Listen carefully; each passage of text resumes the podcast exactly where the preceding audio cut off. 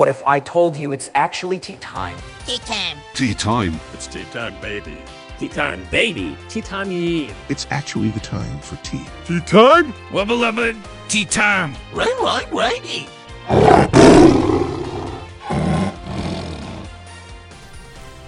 Let me see. Okay. There we go. So welcome to Tea Time. Uh, today I have with me Aurora. It is ten forty-two, Wednesday the eighth of February, twenty twenty-three. We are in the John F. Germany library in the Virginia Steel room, or in the Steel room. I don't know what her first name is. It doesn't matter. Um, so hello, Aurora. How are you? Good. How Good. are you? I'm doing well. I'm doing very well. Um, okay. So I ask this question to people a lot. And you're the only person who's answered it the way you did. So, like, I, I like I asked you because we went to our friend's party like a couple months back, and I was like, "How do I know that you are real?" And everybody is like, nobody ever says. People are like, "Oh, what do you mean?" Blah blah blah. Like, it's always like, "Oh, I gotta explain it" or something like that. You're the only person who has ever been like, "I am real." Like, I'm definitely a real person. Yeah, so, I am real. How do you know you're a real person? Um, my thoughts are real. I just, when I interact with reality, it's a conscious creation of what I'm doing. And so, you know, I make an effect on reality and I see it ripple outward. Mm-hmm. And so, I mean, it could go into other topics of like, how do we know all of this is real? You know? Well, like, cause I, right. I know I'm real. Mm-hmm. Uh, and you're saying, you know, you're real because mm-hmm. like, I think, therefore, I am, right? Everybody knows that one. Um, but, I mean, how do... Yeah, how do I, like... How do I know that, you, that you're not just programmed to say that? Or, like... I don't... Can you prove that you're... I mean, I can't prove that I'm real to you. Hmm. So, like, how would you prove that you're real to me, I guess? If you had to... It's already getting it, really yeah, meta. Yeah, and yeah. Like, um, just real quick, you know, prove you exist. Hmm. I mean, I guess it's really if if somebody creates something out that outlives them, mm. you know, because there's a lot of people that feel programmed in their lives to just do certain things, and they don't do anything original or mm-hmm. sort of like create their own thing. But I think a sign of being real is like somebody who creates something completely unique that has never existed before. See, I don't know that you can that anybody can do that though, like. Because in, in my mind, my, like, uh, guess at how people work, and this is definitely not an original thought, but it's, like, the nature plus nurture thing. Mm-hmm. So, like, you have your predisposition, like, you're kind of set up with certain weights in your brain. So, like, you know, like the feisty Italian kind of thing. So it's like, okay, based on, like, your genetics, you have certain predispositions to, like, maybe you're angrier, maybe you're calmer or something like that, depending on, you know, what mix you get. And then through your experiences in life, that kind of tints it. Mm-hmm. But you can't like, like you can't do something that has no like cause from it. Like, the, like what can you say? Like you can be like, oh, I made a drawing, but it's like, okay. I mean, at the very basic, you can be like, oh, people have made drawings before, so like you didn't come up with drawing. Mm-hmm. But like, okay, if you want to say, let's be like, okay, that's bullshit. You know, mm-hmm. drawing, yeah, yeah, yeah. But if you're like, okay, this picture that I made is original. Mm-hmm. Like, how can you say it's not, like, inspired by other pictures you've seen, maybe inspired by just what you've seen in nature? Like, how do you, like, is there anything that you could say, like, if you were just in a vacuum in a black room, you would be like, oh, yeah, like, five apples. But then those are apples. So it was like, and the concept of five you know about. Which, yeah. I mean... Yeah. Well, I, I mean, that goes into, like, the whole spiritual nature of things, you know, and, like, whether you believe in past lives or not. And mm. so there's there is, yes, the nurture and nature, but there's also, like, the soul and where the soul comes from. Mm. And, I mean, I am a I believe that my soul does not originate on this planet. where, where do you think it comes from? Um, like, Andromeda. Like, the whole galaxy? Or, mm-hmm. like... What, like, what do you mean? Andromeda is considered to be in the future just because of where it's based in light and whatnot, but it's also the oldest um, galaxy that exists. I don't know. It's it's really interesting, but I I do feel that I my soul has come here for a mission on this planet. And, you know, even though I have this body and the family that I grew up with, and so there is a level of nurture and nature, but there's also this level of I'm bringing in things that don't necessarily originate here on this planet. And so they may originate from somewhere else. So, you know, I guess. I mean, do you think, like, have you been here for a while, or did yes. you just come no, from I've Andromeda? No, I've been, I've been here for a while. Have, have like, are there other people from Andromeda? Definitely. Or, like, how many, like, what's the district? Where do the other people come from? Like, can um, some people come from, I think, like. Other, yeah, other galaxies, other dimensions. And I think that, honestly, Earth is, you know, a place that's full of diversity of from different places on the universe. Because mm. you've seen, have you seen Avatar, like the... Like uh, the blue people? Yeah, the blue yeah, people. Yeah, yeah.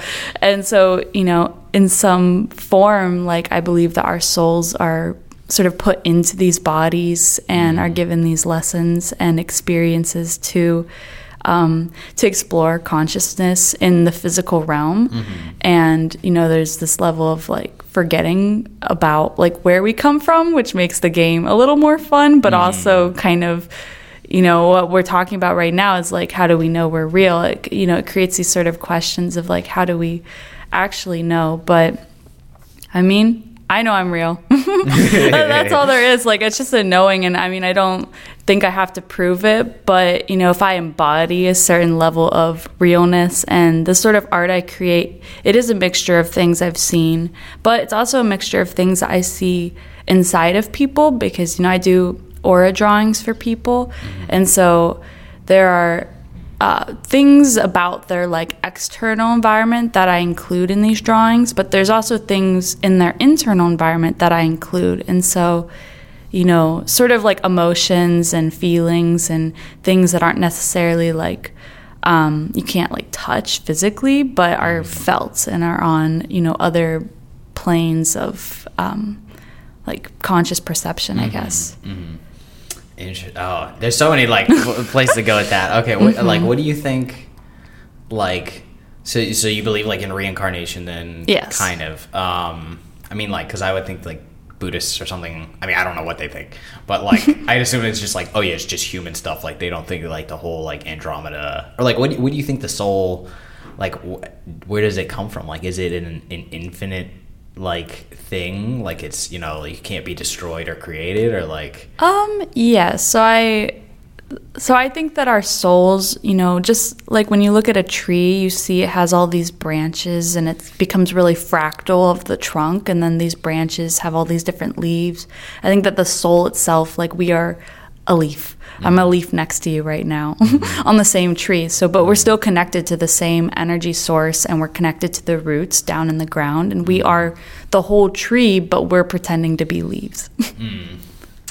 Okay, I mean, because, like, I could kind of see, because certain things I think are, like, down to the fact that, like, we're the same kind of species, because mm-hmm. it's like, you know, if we were two dogs, you know, it'd be like, yeah, we both sniff butts, like, that's what we do. Yeah, you know, but it's not like, I don't know, it's not like there was, like, an, I mean, maybe there was, like, one O G dog, or, like, the essence of dog, mm-hmm. or, like, you know what I mean, like, so it's like when you're we're both human, so it's kind of like, oh yeah, when we smell food, we're gonna be like, oh, that's great, mm-hmm. but it's not like, I don't know. I mean, like, you know, it's just kind of like we're both, it's down to, like, yeah, of course, mm-hmm. we're both, like, instinctually humans kind of thing. Or, like, certain things, like, okay, humans all have, like, two arms, two legs, mm-hmm. or, like, most of them, right?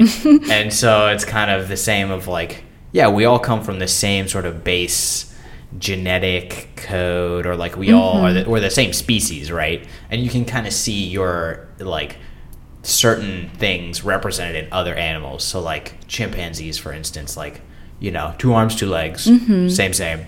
And then, like, certain, like, there are people who study, like, chimpanzee, like, interactions, mm-hmm. and you can kind of see, like, the parallels between human interaction and chimpanzee interactions. And so it's sort of like, where does that, like, how far back in the tree do you have to go to before a fish is, like, you know, starting to, like, try and... Well, I... So I actually don't believe in evolution like that. You don't... What do you, I don't, what do you I don't think in? We come from monkeys. They still exist. Yeah. If if we evolved from monkeys, there would not be monkeys that still exist. But I believe that, well, I have a I have a few theories, but I do believe that humans were divinely designed as we are, mm-hmm. and that humans have been um, on this planet, and we're meant to be on this planet, and that just like other species, everything was created as it was. Like, there is a level of evolution of like how we grow and how we adapt and learn. So I do believe to that extent, but to the extent of like we come from a different animal, I disagree, because mm. I just believe in intelligent design.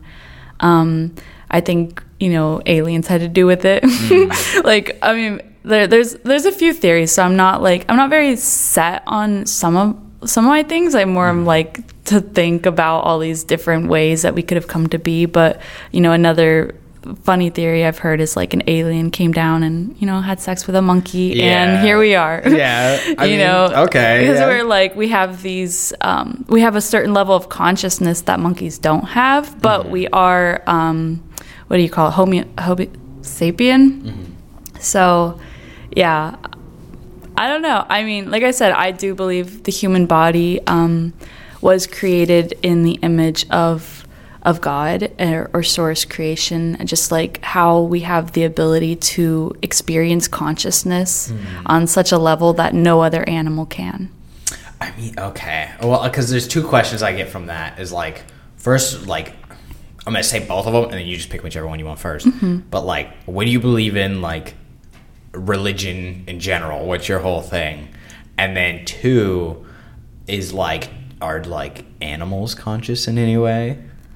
Yes, to the animals are conscious. Um, they're, everything is consciousness. This table that is in front of us is consciousness. And I don't know if it feels anything, but I know it's a part of all of consciousness. What does that mean? That's uh, it means that, like, consciousness itself, like, is just all of reality. Yeah, you got to keep going on that one. You can't. Um, just go off, like, you know, it's yeah. about you, so... Um, I guess it's like,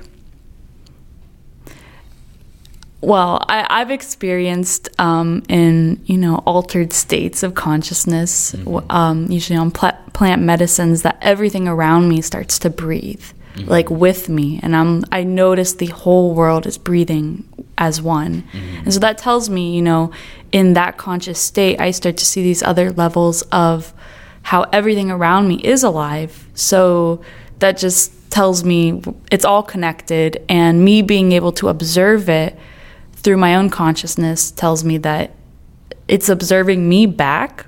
Mm-hmm.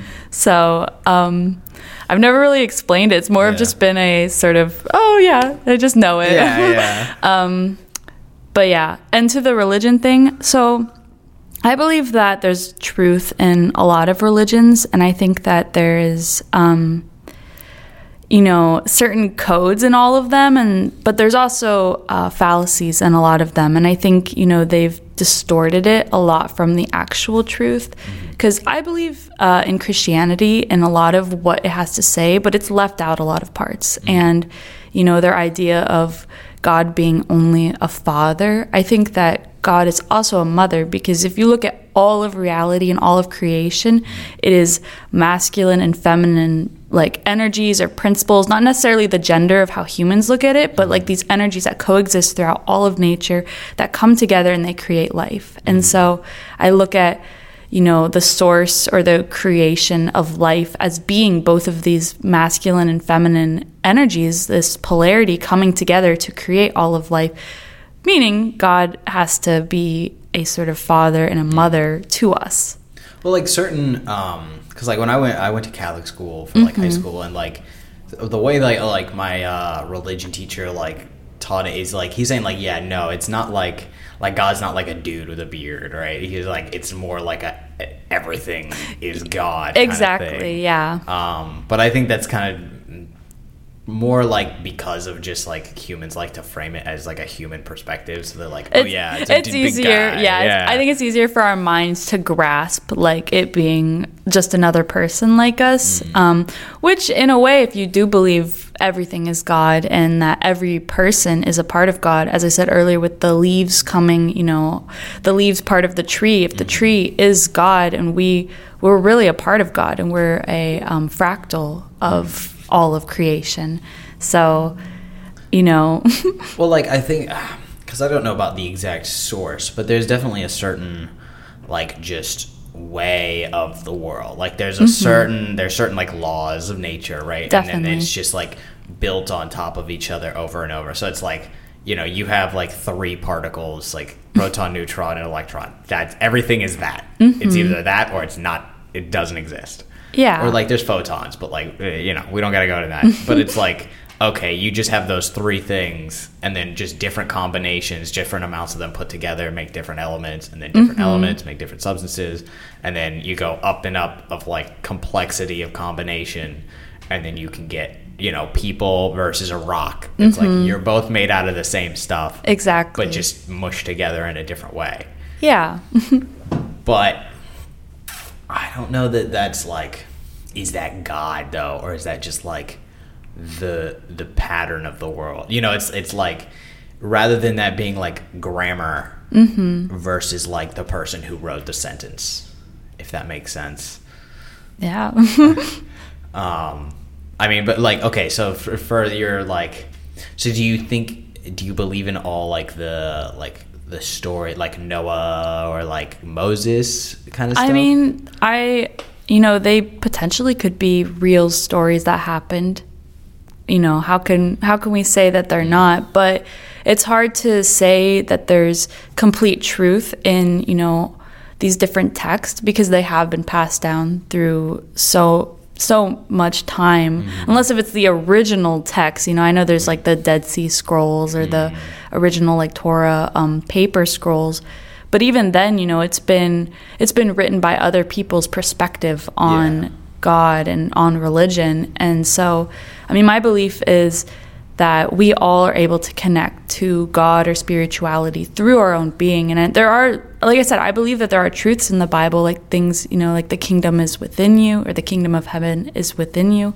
And just the, there's things I've read in there that I'm like, okay, that does feel true. And then there's other things that feel a little bit like distorted and don't feel accurate. And I just don't know if that's the time difference, you know, like when you read text from a different period of history, you don't know what exactly was happening during that period of time. But, you know, during this time, it's just different. And um, there are people who say, like, you need to read the Bible to be able to connect to God. Like, you need this physical thing outside of you to be able to have a connection. And I disagree with that. I think that all of the truth is written in our D N A, and that, you know, if there's a kid in like a different country who will never ever have access to the Bible or Christianity or anything like that, if God is a fair and equal God, then that child doesn't need this external thing that was created to have a connection. Well, that was something that we always um because, like, in Catholic school, half of the religion class, like, it's, it's like, you're just trying to, like, mess with the teacher, basically. So, like, mm-hmm. half of it was just, like, okay, if I, like, if somebody has a gun to my head and is, like, you have to have sex with this girl, then is it okay? Is it not a sin? Like, that was half of our questions. It's just, like, how can I have sex? And, like, God's, like, okay with it, you know? Yeah. Um, but in that sort of same line of, like, just trying to beat the rules, it was always, like, okay, what if there's a guy on an island who's never seen a Bible? Like, is he going to go to hell? Yeah, exactly. And, you know, I don't think that, like I said, I think that God is fair and that every being is connected to God, regardless of if they have a Bible or any of these religious texts. And, you know, I think religion has almost become a cult to some extent of, yeah, like, you have yeah. to you have to do these things, or you have to be this way so that you can be seen as holy or whatever. Mm-hmm. And, you know, God is the only one who can judge us, mm-hmm. really. And even then, I don't think that God is a hateful or spiteful God. Mm-hmm. I think that God is eternal love, mm. like always. You know, just like a parent sees their child when they fall down, they don't hit the child for falling and they're like, why are you doing that, you dumb child, or mm. something. Like, I mean, maybe some parents may, but that's not that's not what we perceive as being a good parent, you mm. know. So I think that a good parent is somebody who sees their child falling and is like, oh, you can get up again. They nurture them. That's the mother aspect, is like, I'm going to hold you and tell you it's okay. And then the father aspect is like, you have to get up again and you have to keep going. Mm-hmm. And so those are both of those functions coming in, um, you know, that we have within ourselves. Like mm-hmm. every person has a mother and a father, whether they know them or not. You have these two energies and aspects within yourself that came together to create you, so they both exist within you. Mm. And you also were a child at some point, and you know, most people in this society have experienced trauma. Mm. And usually it's experienced as a child, and until you heal that trauma, it's actually your inner child that is still hurt, mm. which is why it really looks like and feels like there's a lot of children in adult bodies walking around with adult power, with trauma, and they're like, mm. yeah. you know, they, they have that child attitude of like, oh, I didn't get my way, because they didn't heal themselves. And then these people are having children, mm-hmm. and they never actually took responsibility for their being, which I think is really the sort of go- like moving into the level of adulthood, is you take responsibility for yourself, mm. and you take responsibility for the whole universe that you are creating. And once you move into that, I think you become a more, you become a stronger being to be able to take care of another life, mm. because you stop putting yourself first, and you more so, you realize there's another being I have to take care of now. I mean, you still put yourself first in the sense of you have to take care of yourself, mm. but not in the selfish sense of like, you know, I come first and like this is all about me or whatever, you know. Mm-hmm. So I think that God is the same way. Just like a parent would be to a child, God wants to help us grow and wants to teach us, and is not judgeful, but is more like, I want you to learn the lessons about the world and about, you know, love, basically. Mm-hmm. Well, it's, it's interesting because like the, so when it goes back to the, like the guy on the island, the the like caveat that they always had was like, okay, yeah, the guy is not um you know, he's not in trouble for not knowing, but you, since you know, you need to go over there and tell him. And it's sort of like, and, and, and that kind of connects to like what you're saying about like the previous trauma. It's kind of a, a lot of people are like, well, you have to do it because I had to do it, like they made me learn this stuff, mm-hmm. you need to spread it so that they know. And it's sort of like our way is the best way too.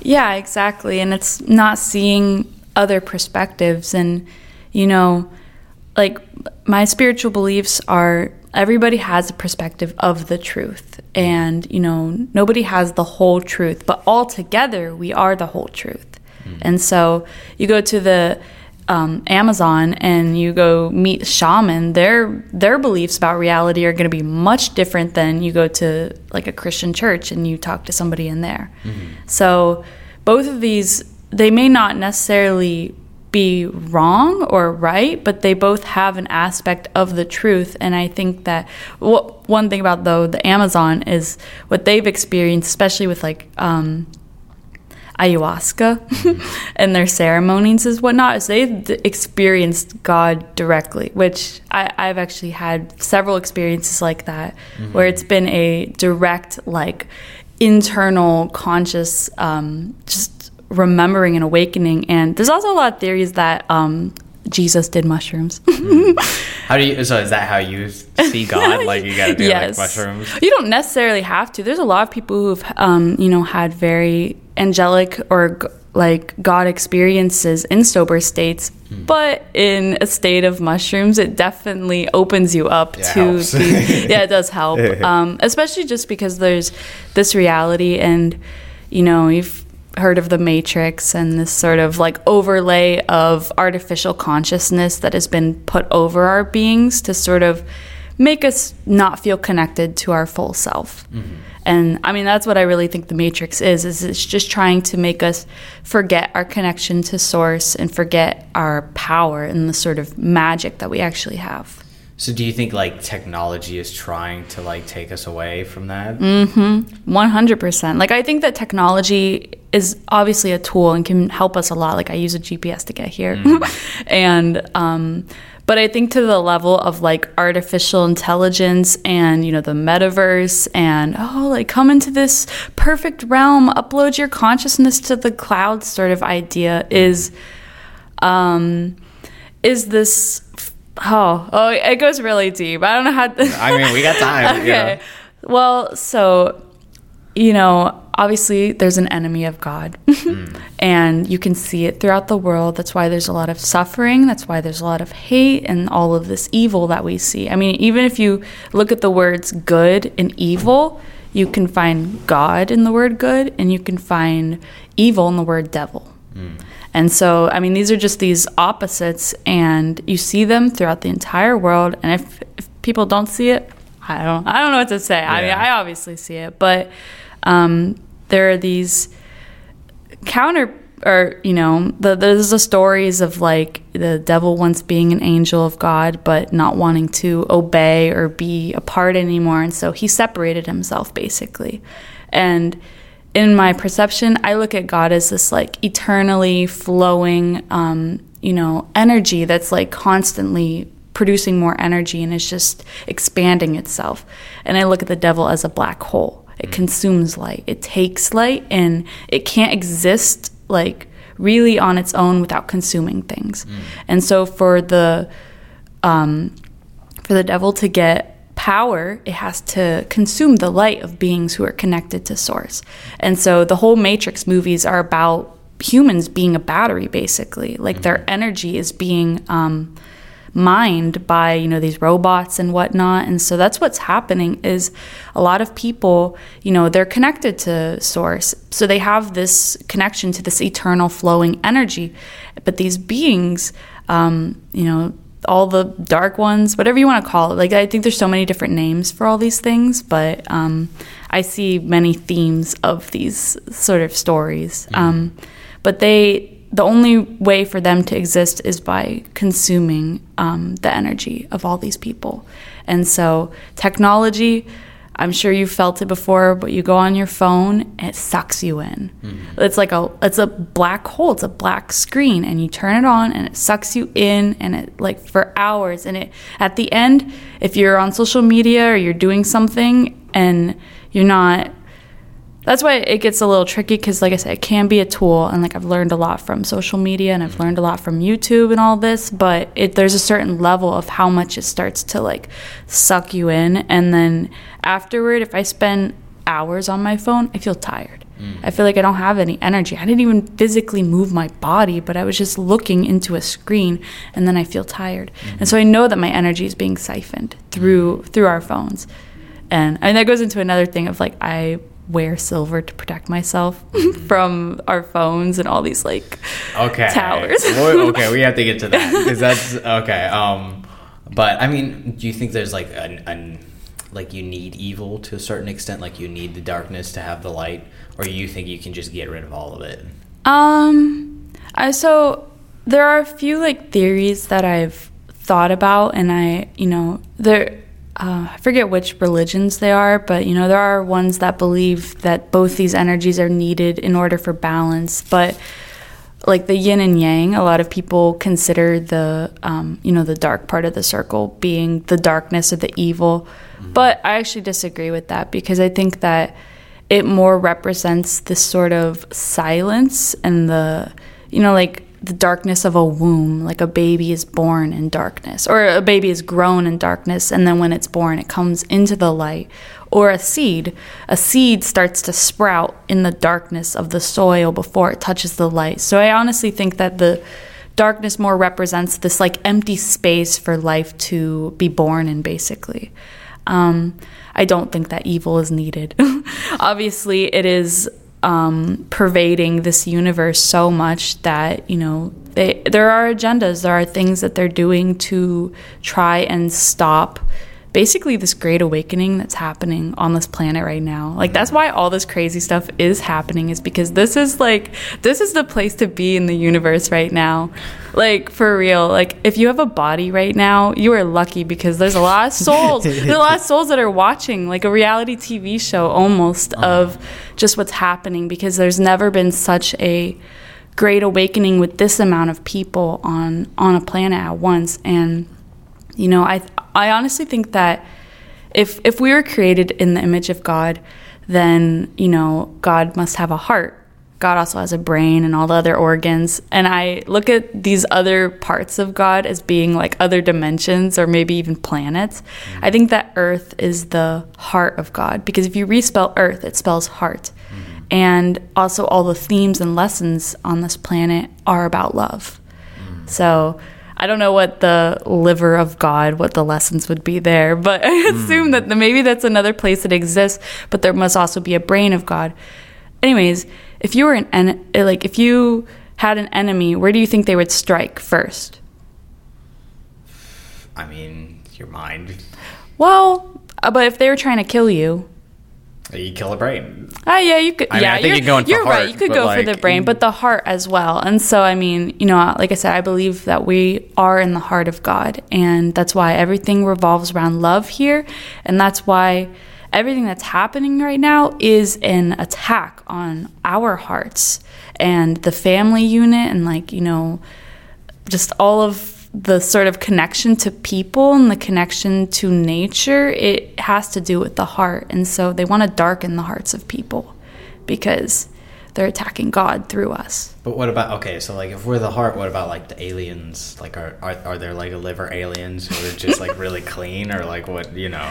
I I don't know. I'm not I'm not there right now, and I'm obviously my my capacity of all of this is limited to what I've come to learn, but I think that I know what I'm meant to know right now, and that's that's all that matters. Is I don't need to really know about all those other things because I'm not in those places, and that knowledge wouldn't like it. It wouldn't it's do any. It, it's not useful. Yeah. Hmm. Okay. I mean, okay. So the the silver thing then. Yes. What's up with that? What, what so do you mean? Silver, look.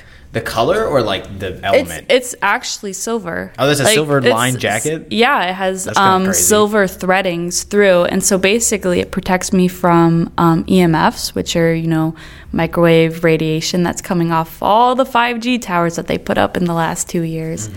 Um, there are, I forget what they're called, but there's these uh, testers that show how much, like, radiation is coming off of a cell tower. Mm-hmm. I know that when I wear this, I feel very grounded. And if um, but you don't I, think that's psychological to some um, extent? No, because I've tested it, and like the reason why I got this is because I have so much technology around me. Like I, I grew up in a family of technology because my dad he did um, I T for the military and whatnot. Mm-hmm. So we we had technology everywhere, mm-hmm. and I. I want to do animation, and inevitably I have to interact with technology to do this sort of art that I want to do. And so I invested in this because I, you know, I saw, um, I saw on Instagram somebody had, you know, this clothing and they were saying it helped them. And I was like, well, I'm an experimenter, mm-hmm. and I do say it has helped me significantly. Like mm-hmm. it feels, and I also have a blanket, so I sleep under um, silver at night, mm-hmm. and my dreams, my everything, it's like I have very vivid dreams when I sleep under it, mm-hmm. and I feel rested and almost like instantly relaxes my body and like grounds me to the earth. Mm-hmm. So it's really interesting. Um, I, I recommend. So, okay, but is it like, it has to be silver? Like, what about like copper? Or copper, like... yeah, copper is good too. So copper, gold, silver, platinum, all of these metals, you know. No they... steel, get that shit out of here. I mean, I don't, steel doesn't really have the same properties. And I can't, I can't tell you about the sort of science behind it. I just know it works. And, you know, the reason why these metals are so like, revered by people is because they have they have a value to them that is, you know, sort of electromagnetic of how they interact with our bodies. Mm-hmm. And even even in the pyramids, like there's there's a lot of um, different metals that they have everywhere, and that show you, uh, yeah, all these different. Because I don't, well, so I went to the pyramids actually, like okay, you know, like two weeks ago or something like oh, that. Wow. um, but like I mean. They've kind of, like, fucked up the pyramids. Or, like, they haven't, like, fucked them up. But it's kind of weird, like... Because I went inside, but, mm-hmm. like, the whole shaft you go up is just, like, a big stone tube. Yeah. And then you get into, like, the king's chamber, and it's just, like, a big rectangular room. Like, it's not... Yeah. Like, I, they're definitely no not showing no... all of what's there. No. It's, and, I mean, I, and that's fair, because they don't want to necessarily... mess up these relics, but at the same time, it's like, are they hiding something? I think, yeah, the Egyptian government's kind of like, they're weird, but to me, like, the way I think of it, because you see all these people around it, too, and they're, like, trying to sell tchotchkes and, like, different, you know, bits and bobs to it, and it, to me, it's like, if, like, we lose all of our technology, but, like, somebody finds an iPhone and mm-hmm. they know how to charge it, right? And so they keep it in a museum, and it just plays this, like, gif of a dancing monkey. And they're mm-hmm. like, oh, it's the moving picture. Like, look at it. Look at it. You know, what great technology. Mm-hmm. And then you come from the past, and you're like, and you swipe up, and you're like, oh, there's the menu. And they're like, what the fuck are you doing? Like, you could do that? You know, we just yeah. thought it was the dancing monkey thing. Like, really, it's a phone, and it has, like, way more capability. Yeah. Oh, definitely. Like, they're... There is a lot. And I mean, I, you know, in going back to past lives, I definitely believe I lived in Egypt at one point. Mm. And um, I feel a lot of connections to have being there and a lot of the technologies that they actually had. Um, like what? Well, I just believe that um, in ancient times, you know, that humans were more advanced. And that they had a lot more um, knowledge of the universe and the sort of mathematics and the laws of just how everything works, mm-hmm. that they were able to harness the energy of, you know, source. Like they, where the pyramids are um, located is the, oh, the, I forget what it's called, the, um, it's like a, one of those like geometry with the earth kind of things. Like, um, um, it's like on a map when you have the like. Oh, like a guideline or something. Is that what it's called? Or ley line or something like that? Yeah. That lines up with like a bunch of other stuff. It's the coordinates. So the coordinates of the pyramids um, exa- are the exact equation for the speed of light. Mm. Yeah. So there's all these like really, you know, interesting things about where these pyramids are and, you know, the shape of them and what they do. And I believe that they were harnessing the energy of everything. So rather than taking it from other people, mm-hmm. they were just building, you know, um, their own form of technology that created free energy for people. And like, then there's people like um, Nikola Tesla. Bless you. Thank you. And there's people like Nikola Tesla who...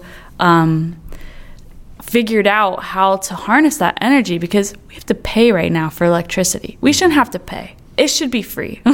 But like, you know, that's not like, how can you make it free? Like, that's not how the world well, works. But that's what I'm saying is there's people who have already figured out how to make free flowing energy where it's not, you're not having to take it from something else, but where you are harnessing it from the world around you, the con- like basically the air around you. Mm-hmm. And so Nikola Tesla, his design was, you know, it was this tube, it was this circle, and then, you know, obviously it had the stands, and it the energy would move around itself. And so it started creating, like, eternal free energy, basically, mm-hmm. rather than having to, you know, take it from something. Like, obviously solar panels, you know, are, are taking it from the sun, but it's still, you have to wait for the sun to come out. It's not just harnessing the energy from the air. And, you know, a lot of... Um, theories about U F Os and how they fly the way that they do is they have that technology of that sort of um, circular, uh,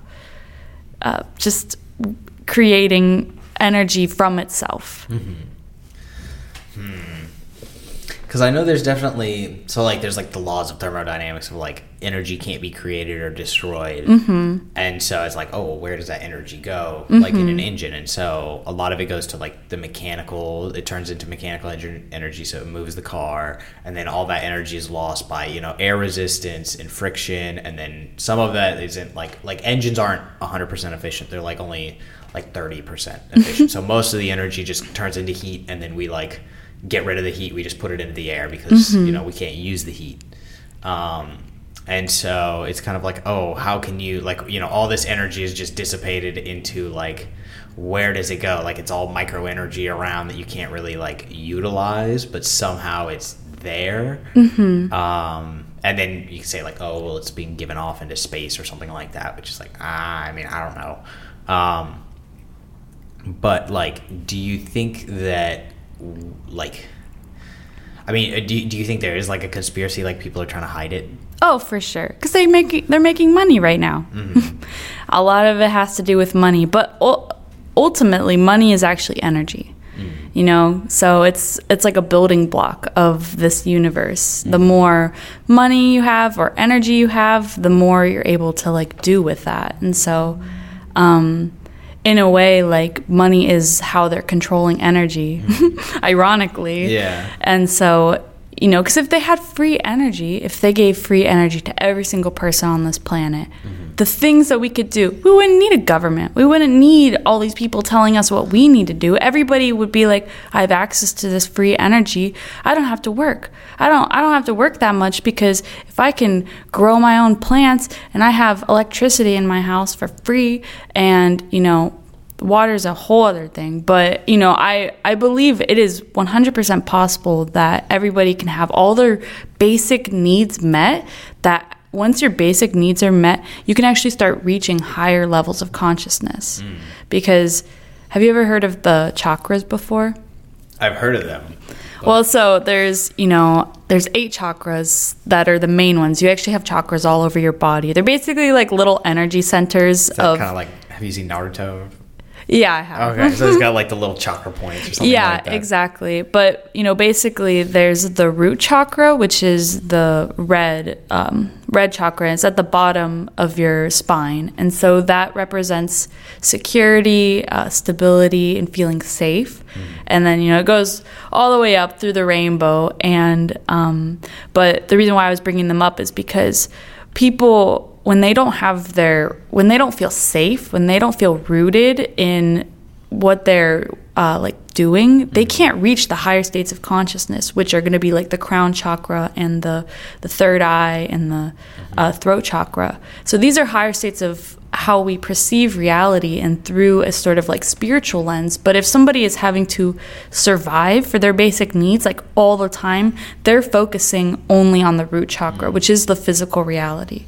And so if they make it where people have to work all the time just to like have those needs met, they can't, they don't have energy for the higher states of consciousness. Well, that's something that, um, they have like in psychology, it's, it's slightly different, but it's called like Maslow's hierarchy of needs. Mm-hmm. Yeah, and exactly. So you've heard of that. So mm-hmm. it's like, yeah, you need to have like food before you can worry about like self-actualization or like, well, yeah. social first, but then yeah, you go to the actualization. Yeah, exactly. And so, you know, it's interesting. I, like I, I'm grateful and blessed to have my basic needs met, because it allows me to have more time and energy to meditate and connect to my higher self and connect to just higher states of consciousness. So what, like, hmm, okay, because like, okay, what do you do when you when you meditate? What do you? So are you trying to self-actualize right now, or are you worrying on, worrying or working on like right before, you know, like you're still going on throat, you're not even two head yet? Well, you all of these are constantly going. It's more about if they're open or not, or if like, because your chakras can be sort of closed off or dull because there's not enough energy going to that center. Really, like the most optimal state of being is you have all of them open, flowing at the same balanced state, and you have basically the chi moving through your entire body, moving through all of the chakras in your body and all the energy centers, and your body's like fully turned on. Mm-hmm. So, you know, I think there's a lot of things that people are still learning, and I'm still learning too, to, you know, sort of clear blocks, because a trauma can put a block in one of the chakras. Mm-hmm. Like if somebody Um, if somebody's house like caught on fire when they were a child, their root chakra could be extremely like um, dim or dull, or they don't feel grounded, or like after that point they feel very like unsettled, you know, in their reality and whatnot. So um, going to like the question you had about meditating, uh, what do I do? Mm. Well, I there you know there's all these like, oh, this is how you meditate, like you have to like visualize all these things, yada yada yada. I think all that is like B S.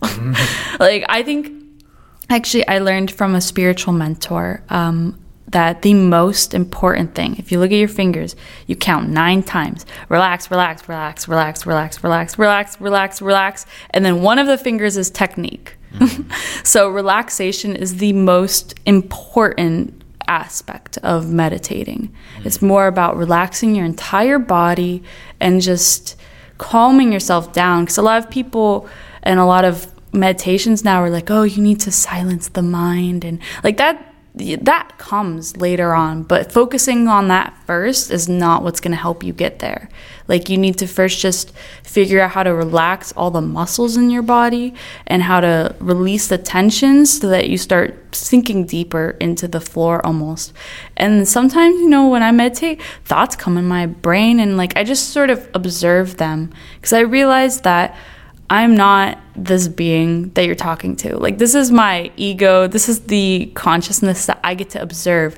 But really, when a thought comes into my brain and goes out, there is a moment of silence, meaning that I'm not my thoughts, mm. meaning that I'm the observer of my thoughts. Mm. So anything that comes into my head, anything that is a thought that I observe, that is not me. Mm. It's a part of the ego that I'm observing, but it's not the actual being that I am, which is just the observer. Mm-hmm. So what, like, hmm.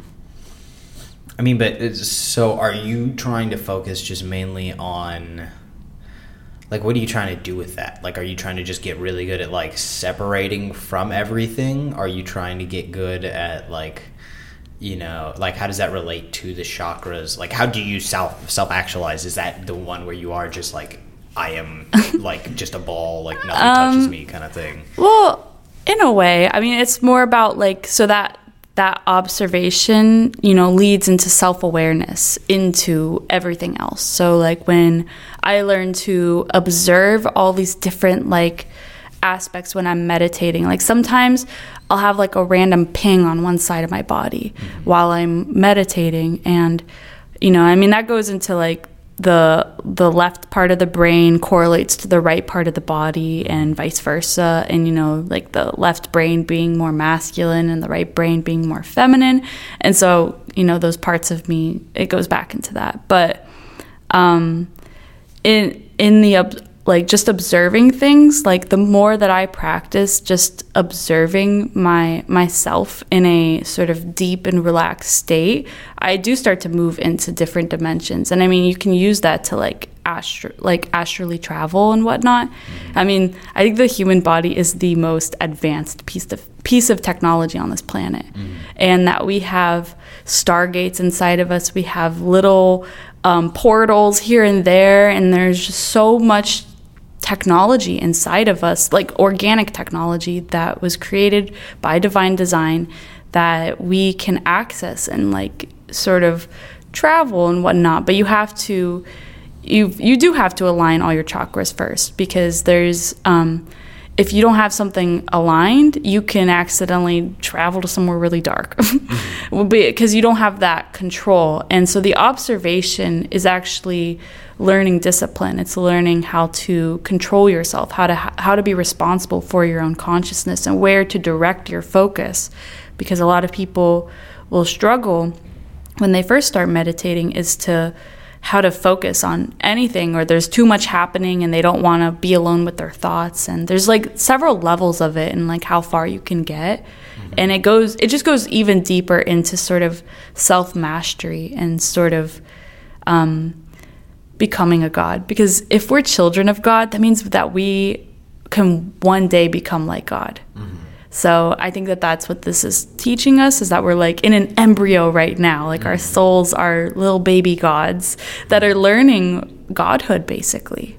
So is that sort of like the, um, uh, like, kind of like the Buddhist thing of, like, reaching nirvana? Like, once you, like, you get to try over and over again, and eventually you get it right, and then you get to go to the next level. Yes, one hundred percent. I think actually the um, consciousness that we have been operating in is, like, kindergarten. Like, okay. I, I believe that there are way higher grades of godhood, and, you know, there are celestial be- beings that look down on us, or not down on us, but they look like they're they're in a higher consciousness, so they just I don't I don't know how to fully explain that. Mm. Not down on us in a bad way, but just in a, oh, like, look at them. Little. So kind of like you looking at it like a dog, and you're like, look at him go, you know? Yeah. He's like eating poop, yeah. And you're like, don't do that, you silly dog. Yeah, exactly. So it's it's more in a, like, another parental sort of um, perception. Yeah, they're like kids. Mm-hmm. Okay. So what are you doing to, like, like, are you trying to, uh, you know, are you trying to go to space, or, like, you know, like, are you... What do you, what do you, what do you want to be when you grow up, kind of thing, you know? um, well, when I was younger, what I always responded to that question, I would say I want to be a rock star. And I find that I am following that dream.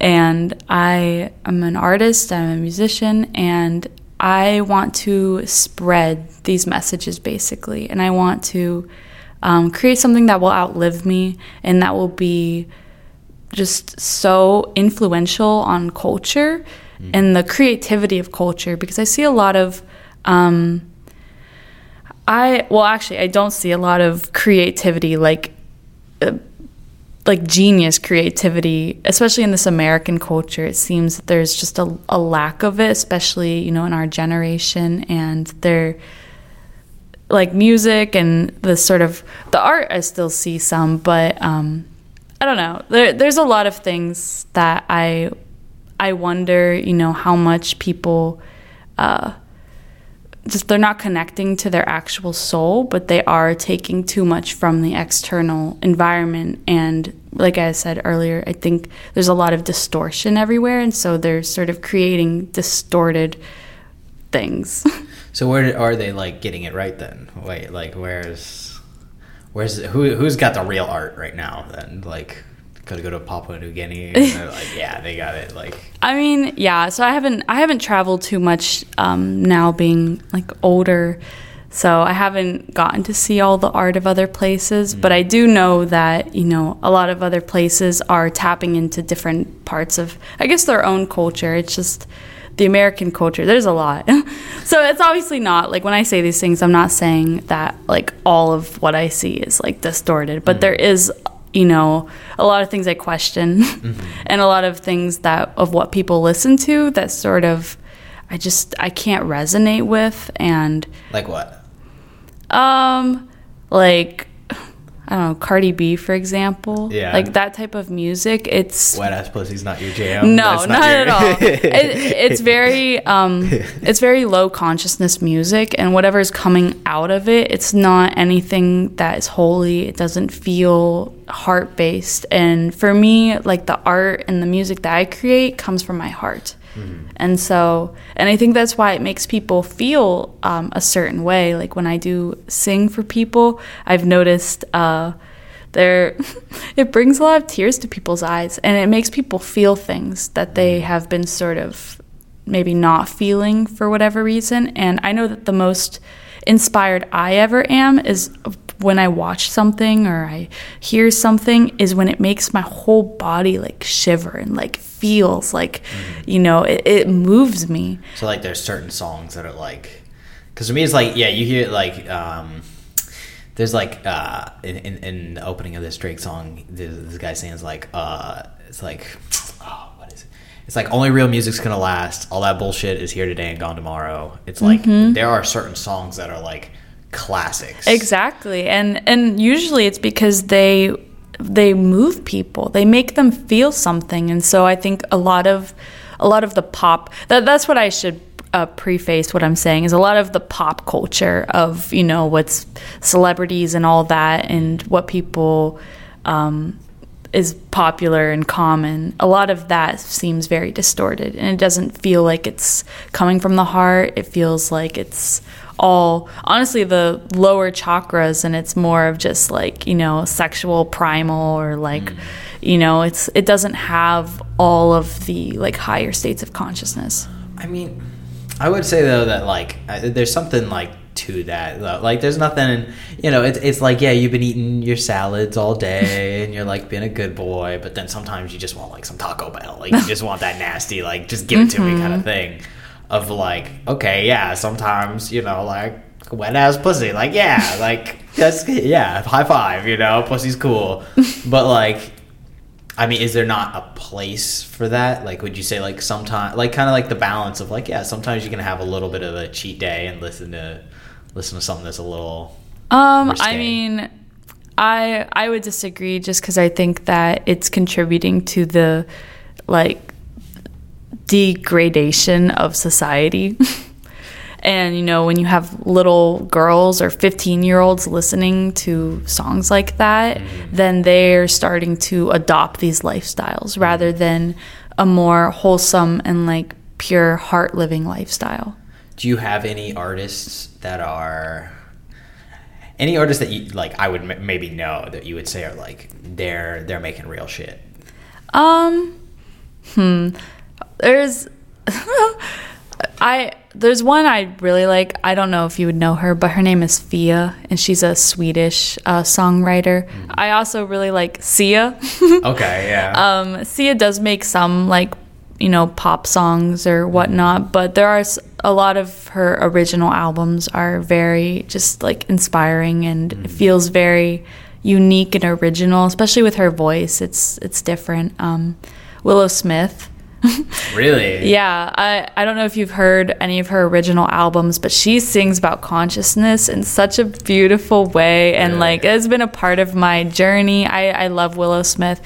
Um, definitely oh. something has happened to her family recently. Oh, yeah. And, uh, well, a lot of things. But I think that contributes because she's been making a lot more, like, punk music. And, you know, mm-hmm. punk is really angry. Mm-hmm. Not all the time, but... Most of what she's been singing has been sort of angry, and yeah. it's an expression of this sort of strife that she's feeling. And so um, I miss her. I miss her old stuff. I miss the sort of, like, R and B, psychedelic, like, conscious, heartfelt music that she makes. Where, where was, like, isn't whip, whip My Hair Back and Forth kind of her?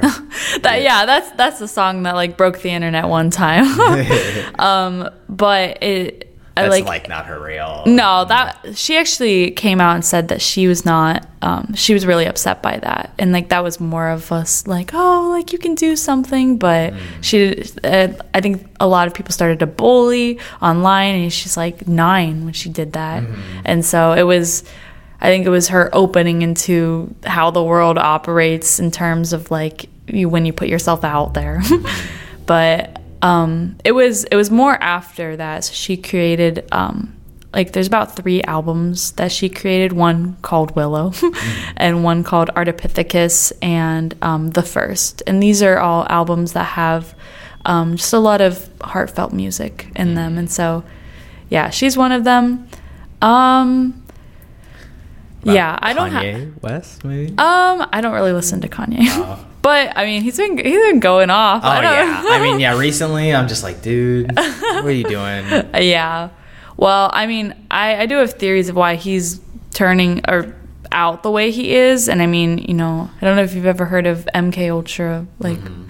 But I think that a lot of people in Hollywood have been somehow influenced or, like, somehow mind controlled to some extent. Or like, what explain to the to the people at home, to the, to the folks. Yeah. yeah so um, M K Ultra, which has been proven to be something that the government has used. There are government documents all yeah, over. Yeah, they admitted to it. Yeah, yeah they, and so it's um, something where they use. Uh, Like, I believe that they use L S D on people to sort of influence them, and then they do, I don't know, maybe some sort of shock torture thing, but basically it's a type of hypnosis that they put celebrities under to um, make them act in a way, and that and that goes into, like, Cardi B and um, oh, there's another girl that's like her that has become popular, and she's like the uh, I'm a cow song.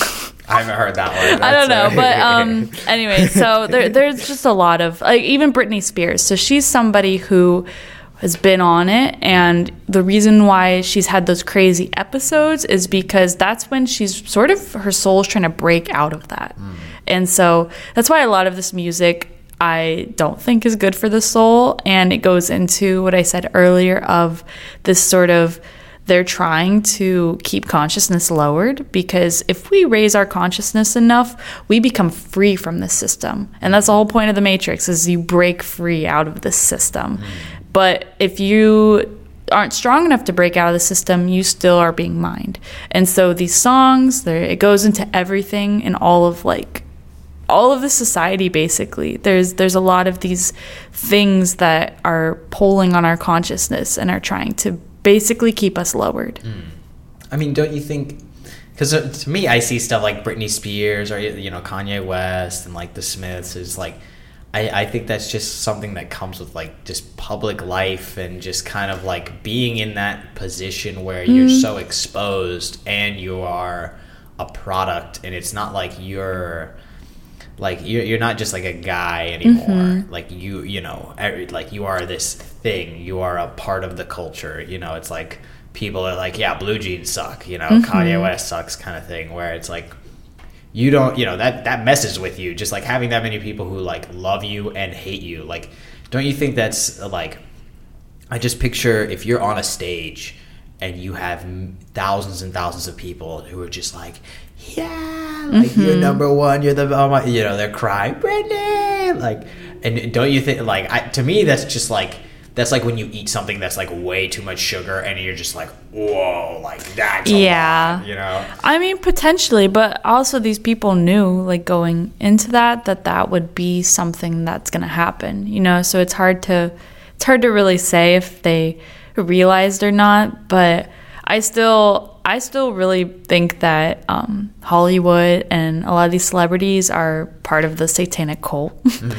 As I don't know if you watched, what was it, the Grammys or, mm-hmm. um, but there was a performance like a few days ago by Sam Smith at one of these. Uh, mm-hmm. Yeah, I think it was the Grammys, but where he was literally dressed as the devil, mm-hmm. and he had a bunch of women around him, and he's singing his song um, "Unholy" or whatever it is, mm-hmm. and it's just very blatant at this point that a lot of these people are, like, putting out really dark messages. Mm. And, I mean, this is a war on consciousness. This is a spiritual war that we are in, and it's a war between the light and the dark. And so you can kind of see them mm. throughout all of everything that's happening right now.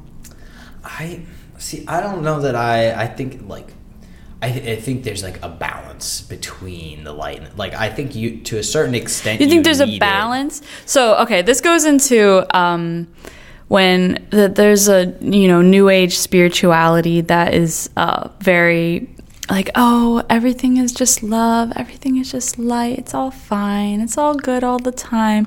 But that's not really balanced or based in reality, because when people... Like, I do believe that this, we are connected to all this consciousness, but there is things that I do not associate myself as being one with. Mm. I am not one with pedophiles.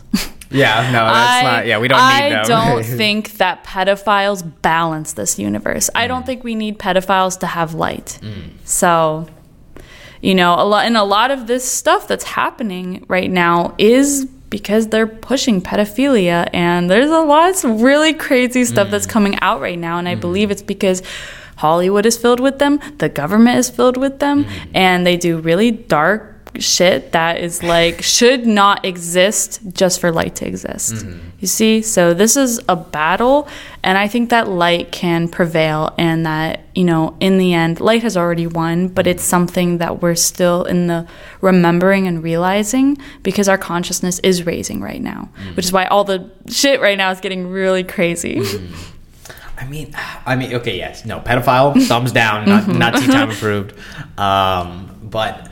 I think of it as, like, okay, like, you know, when you have deer, mm-hmm. right, you need the wolves to kill some of those deer, because if there's too many deer, then they're going to eat too many of the plants, and then that's going to screw up the whole environment, right? Mm-hmm.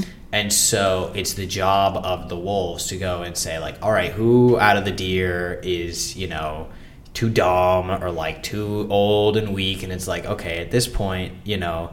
And, and you know, it, one thing is, like, okay, some of the older deer, too, like, if you have, like, an old male around, they will make sure that the younger males can't mate. And I'm not sure that's with deer, but that's one thing mm-hmm. with the rhinos, where they had to kill one of these old rhinos because he was going and, like, killing all the young rhinos. It's like, well, you know, the old rhino's not fertile anymore, and you need, you know, more than just one guy mm-hmm. making all the rhinos, right? Because it's, like, inbreeding and stuff. Um But in order to sort of amend that situation, you need something that goes and kills that other animal. And so it's not that, um, you know, like, oh, yeah, kill everybody, you know, yeah. like, that's great. But it's like, to a certain extent, you need a little bit of death in order to help life work properly. Like, you need the death because, like, okay, nobody died, right? People just mm-hmm. keep fucking, like, boom, boom, boom. There's too many people. And, um... And, like, there's a whole bunch of stuff about, like, the limits of how many people there can be in, like, you know, all that. But um, I think to a certain extent you need some things, like you need the balance between, like, because it's it's not like, I mean, you can say like, okay, yeah, God created the devil, right? And the God allows the devil to exist. Um, but you, and, and I'm not saying like, yeah, pedophilia, mm-hmm. like if anything, like, and this is just my guess, cause I haven't really thought about the pe- pedophilia question yet, um, of like, okay, yeah, pedophilia is like too much dark. Like that's yeah. the imbalance of too much dark. This is, it's an attack on innocent. And I mean, children are the most connected to God than, you know, any, any other people, just because they haven't experienced that trauma and they're still in that innocence and that like free. Mm-hmm. And yeah, so I think that, you know, it's just an at- another attack on God is mm-hmm. to do that to children. Mm-hmm. But I still don't know. I, I still think there's a place. I, I don't know I don't, where it can so fit. So I don't I don't associate like the death cycle, the death and rebirth cycle as a part of evil. That's just a natural cycle of how the energy is recreated. But evil is its own thing. It is not a part of that. You know, when animals kill each other in nature, or we, you know, kill animals to eat them, mm-hmm. that is a part of the cycle of that energy being re- recycled. It's and. You know, a lot of Native American cultures, when they do it, they they pray over the animal. Like, they give thanks to God for this animal to nourish their beings. It's different when there's this evil energy that is taking energy. And it's taking and consuming and consuming until there's nothing left. Mm-hmm. It's not recycling that energy. Mm-hmm. So that is an unnatural part to the natural cycle. Mm. I mean, I see what you're saying. Like, there, it's it's not just like, you know, two sides of the spectrum, like there's mm-hmm. an extra dimension yeah e- evil or there, good. There are many dimensions, but yes. um, but I well so like if you had an alien that was like, we'll say, above you, right, you know, as we are to dogs, mm-hmm. and they're like, well, it's time to eat you, and you're like like would you be like, okay, like, yeah, that's part of the cycle, or would you be like, no, you're not going to eat me. Like, fuck you, you yeah. know? Yeah. Well, I, I definitely fight back. yeah. But, what it, you know, like, that's part of the cycle. You know, you're going to be well, reborn, so, so let them eat you. So, actually, I mean, it it goes even deeper into my thoughts about the original reality of this planet. I think that death is not actually natural. Really? Yeah. Well, and I just believe that, you know, God is eternal, so I believe that we were created to sort of be eternal too, and that we could sort of check out when we wanted to, not so much die. Um, and I mean, in the Bible, there's people who are like hundreds of years old, mm-hmm. and there's lots of stories of people living to be a thousand, and all these other, you know, sort of mythological stories or whatever. Mm-hmm. I do believe that the human body can live way longer than what we perceive as an old age. Mm-hmm. And I think that, well, I mean, also, so another part of that theory is that there used to be really tall trees on this planet, like miles tall of these trees. Have you ever seen uh, the redwoods kind of thing? But. Um, well, bigger. There, so mm-hmm. there's called, um, I can't remember exactly what it, it's like Death Tower. I forget where it is exactly. I think it's like... Oh, the U- Devil's Tower up in, uh, yes. I think it's Wyoming. So it looks like a big rock, but if you actually look a little closer, it looks like a really big tree that was cut down. Mm. And there's these all over the place. And so there's a lot of theories that these are actually really big trees that were once cut down. Mm. Imagine the oxygen that you would have gotten from these trees. Mm. Like, this oxygen... I don't even think that at that point, when there were all these huge trees, that we would have even needed to eat. Mm. And I mean, you see, so you, you just went to the pyramids. Yeah. You saw different size statues, right? Mm. There were some really tall statues, but then there were some that looked more like your size. Uh, uh, yes, yeah. So why would they make statues of different sizes? I mean, you could, there's there could be several theories to that, but one of them that I have is that those people were actually that tall. Mm. Like, that was a life, like an actual size statue of them. Mm. And, you know, imagine if we had really tall trees everywhere and the ecosystems were more in balance than how they are now. I just don't think that we would even need to eat that much. you know, that we would be more sustained by our breath alone, that this planet is something we came down and we chose to be here to experience the physical realm, but that there wasn't this like life-death cycle. But why have a stomach if, if you don't oh, there, there's way more functions for the stomach than just eating. Like what?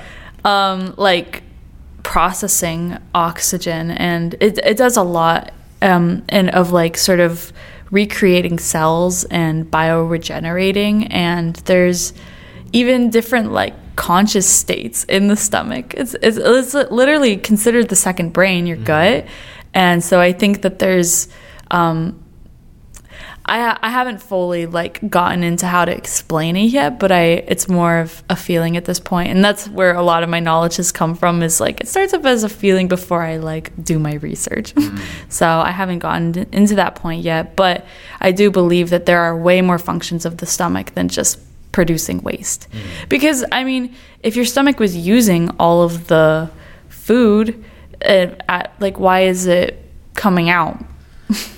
Well, it's, you know, it's taking taking what you can from it, and then everything that you can't use, you know, you throw away. It's like you don't eat the whole peanut. I mean, you can't eat the mm-hmm. whole peanut, right? But, like, the only useful part out of it is, like, the nut. And you could say, yeah, like, like it's the thing with, like, oranges, like, or orange juice, right? People mm-hmm. are like, you're, you're supposed to eat the orange because you need the fiber oh, from yeah. the orange, and there's way more than just, like, this sugary liquid that comes mm-hmm. out of it sort of thing. But you're not going in, like, taking a bite out of an orange and like eating the peel, right? Yeah, because you can't process some of that stuff. So I like, and and to me that's sort of the same thing. It's the same thing as like an engine's not one hundred percent efficient. You mm-hmm. know, money can't. You know, they say like uh, money can't be is like the only substance that can be moved, or it can only be moved in a leaky container kind of thing. Mm-hmm. And that's sort of like the same thing as like it is energy of like there is no one hundred percent efficient system. At least, you know, like in, you know, it, from from our modern science and like with mm-hmm. thermodynamics, is like that is you just can't make a system that's one hundred percent efficient, or at least we don't have the technology to. Um, and it's the same thing with like eating food. It's like you can get a whole lot out of food, but there's a certain extent that is waste. And, you know, you can go and poop mm-hmm. and like put it in, you know, fertilizer, blah, blah, blah. Um, but do our cells eat though? Do our cells need food? I mean, they need energy. And so but, you get that energy from eating, and they need nutrients because certain so nutrients you get rid of. That yeah, that's true. That is true. But there's also, you know, we get energy from other things too. We get energy from the sunlight. We get energy from grounding our feet into the earth. Um, but that's like a different kind of energy. Yeah, than but, like our cell, but our energy. Cells are constantly recreating themselves, and so, you know, to say that we have to only get them from. Let's get that energy from. Okay. So yeah, we're in it. All right, what day is? What day is it? It's the eighth mm-hmm. of March, ten thirty. Ten thirty. My watch is a little fast. Uh, back with Aurora. So we got a little disjointed. Uh, it's been like a month or so yeah. since we did the first part of this. Um, and it was because I forgot my U S B cord, so the batteries died, and then the whole thing died, and then just death, death, death. So now we're back. Mm-hmm. Um, and we've been discussing you moving, and now you have a new roommate, and mm-hmm. so that is interesting though, because she, like you're saying, it, she's so similar to you. Oh no, this is gonna fall. Technical difficulties. Step one, police, they're coming for us. I hope that's not for us. Nah, we're chilling. But um, okay. So yeah, um. So what, like, so what do you think that is? If it's like, because this girl is super similar to you, mm-hmm. and like, you know, all of a sudden you just click together, you just bump into each other, and it's yeah, like, boom. and I'm and I'm there's a part of me that's like worried that I'm like, is there gonna be something we find that's like so drastically different? But we everything we talked about was like our core beliefs and our core like what we want in a living situation, and it's all.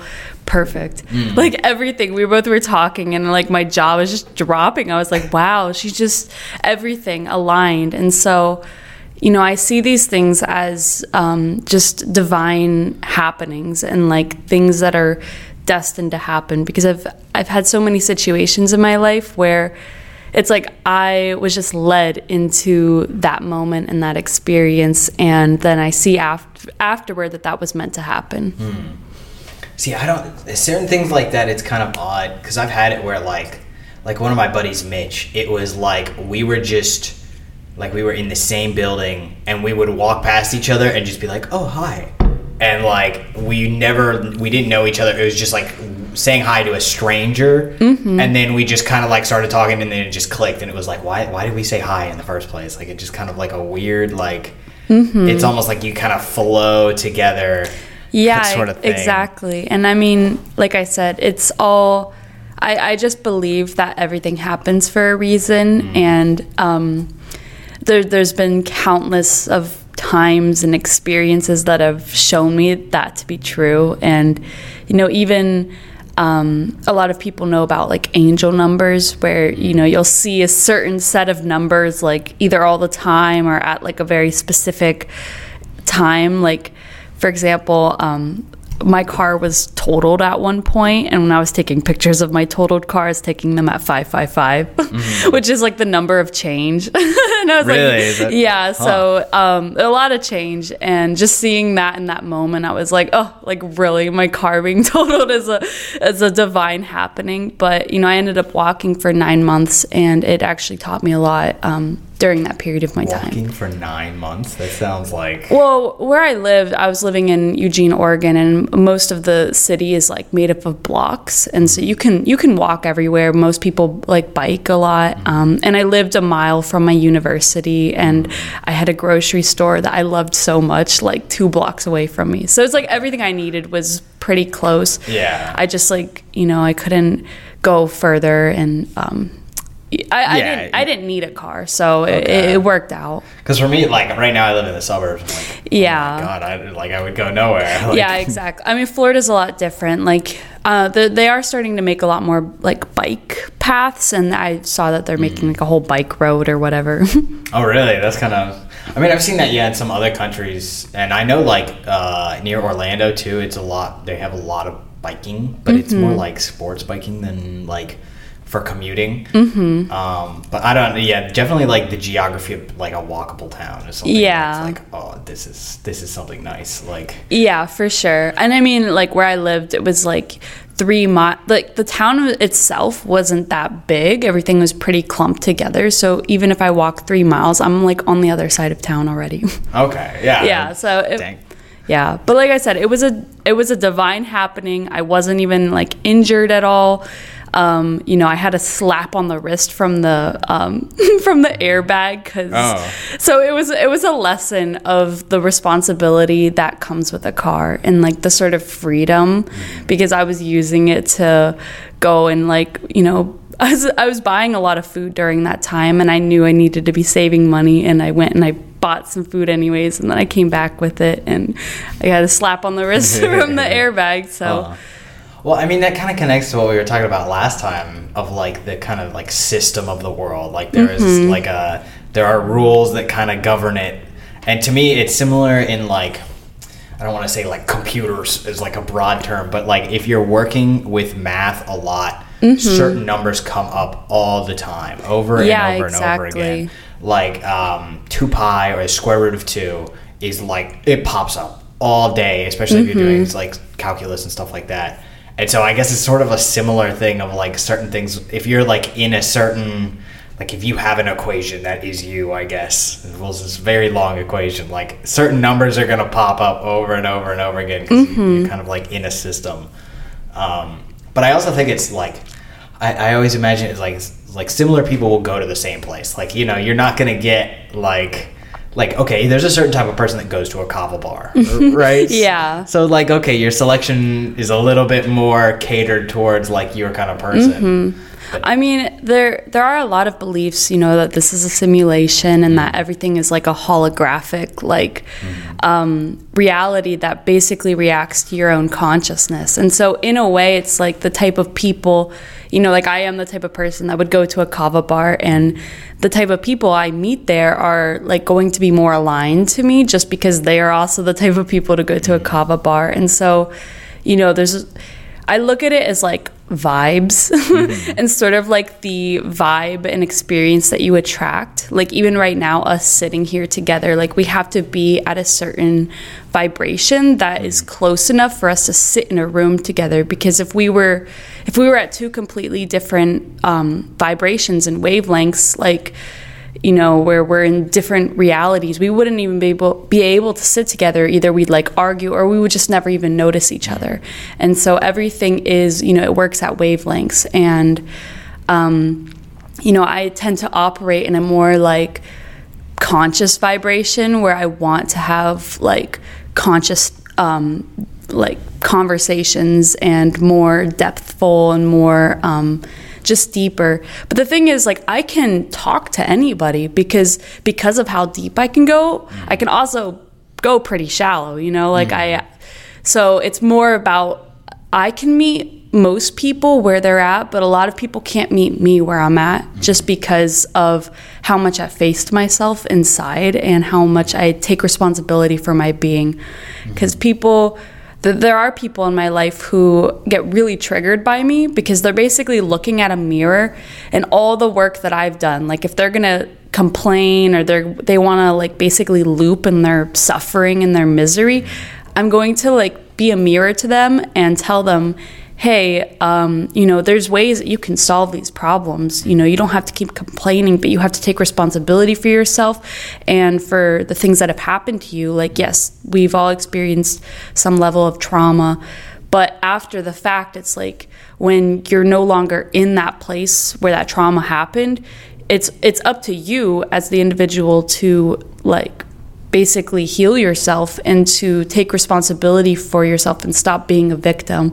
People don't like that because no. they want to keep being a victim, because it's easier to just complain about it than it is to be like, like this shit happened to me, but now I have to, you know, just face it and, you know, just keep going forward and grow and become stronger. And so people who don't want to do that, when they see me, somebody who has healed myself, who's taken responsibility for myself, they just get triggered because I'm showing them a reflection of them that they aren't ready to handle. Yeah. Well, I think it's because I've had experience with certain people where, like, right off the bat, I mean, like, talking about vibes, like, there's just certain people, like, you know, you talk to them and you're like, we have, there's no, what are we doing here? We yeah, have nothing exactly. to do here. Goodbye.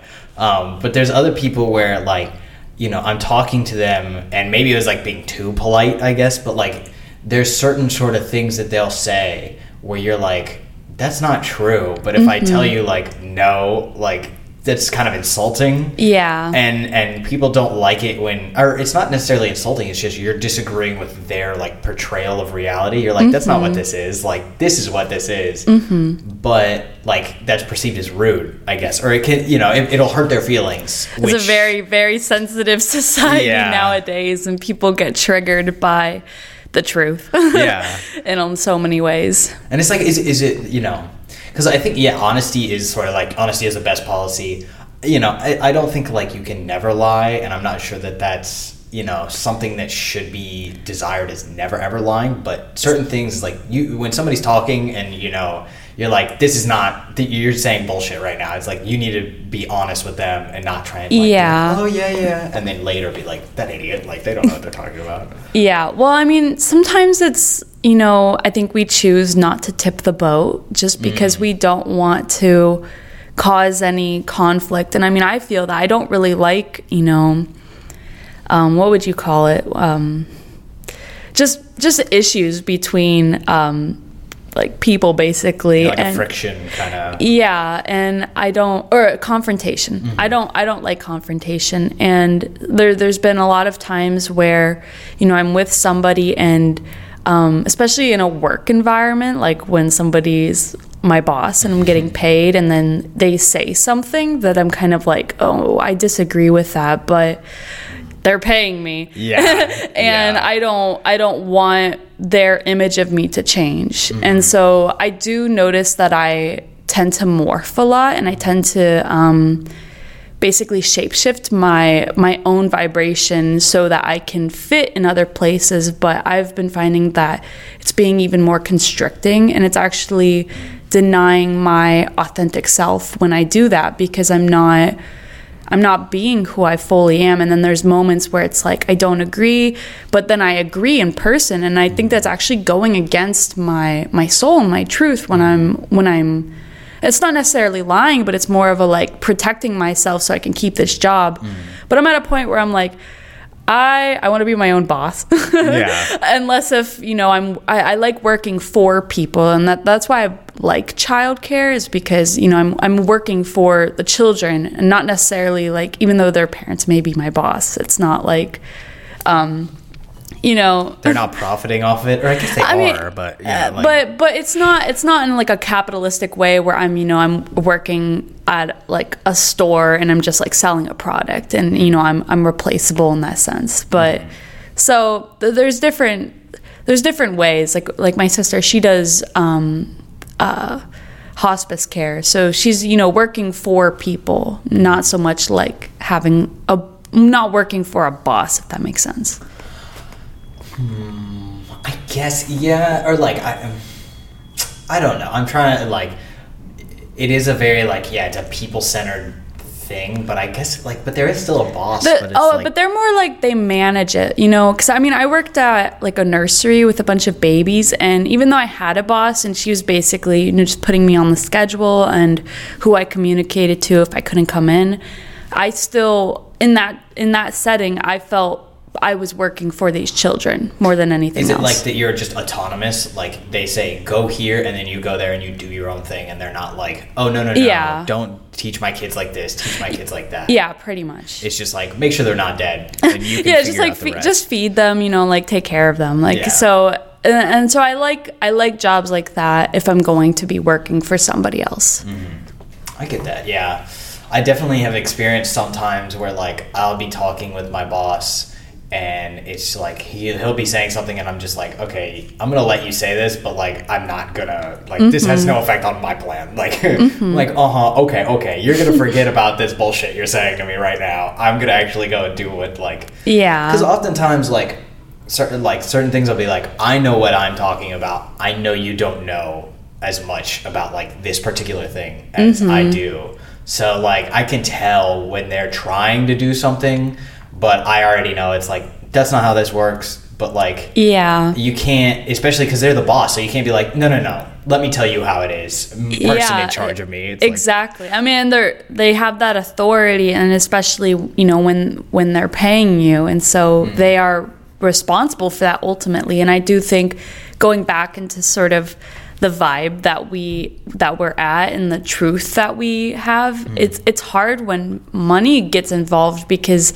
like I said, I don't want to tip the boat mm. when there's something I feel inside and I want to share my truth, but I feel that my truth may cause friction towards this other person because they're not ready to face the full extent of the truth of this reality. And that's that's what I've been struggling with for um the last couple months, is that I have a way different core truth than, you know, the people that I'm working with, and that makes me even more want to be my own boss and hire my own people. Well, I think it also like, because in some way is you're kind of like you're you're paying like a small price in the hopes that like later on you'll be fine, kind of thing. Yeah, like, exactly. I'll be quiet right now so then later I can talk. But then, and once you get down to later, it's like, no, I should have just said what was, you know, I should have yeah. just said the truth back then. Well, yeah, because then I like waiting, you know, a couple months, and then it's like this truth that I've had. It's like, why didn't you say this earlier? Like, why, why did you basically hide yourself yeah. to like,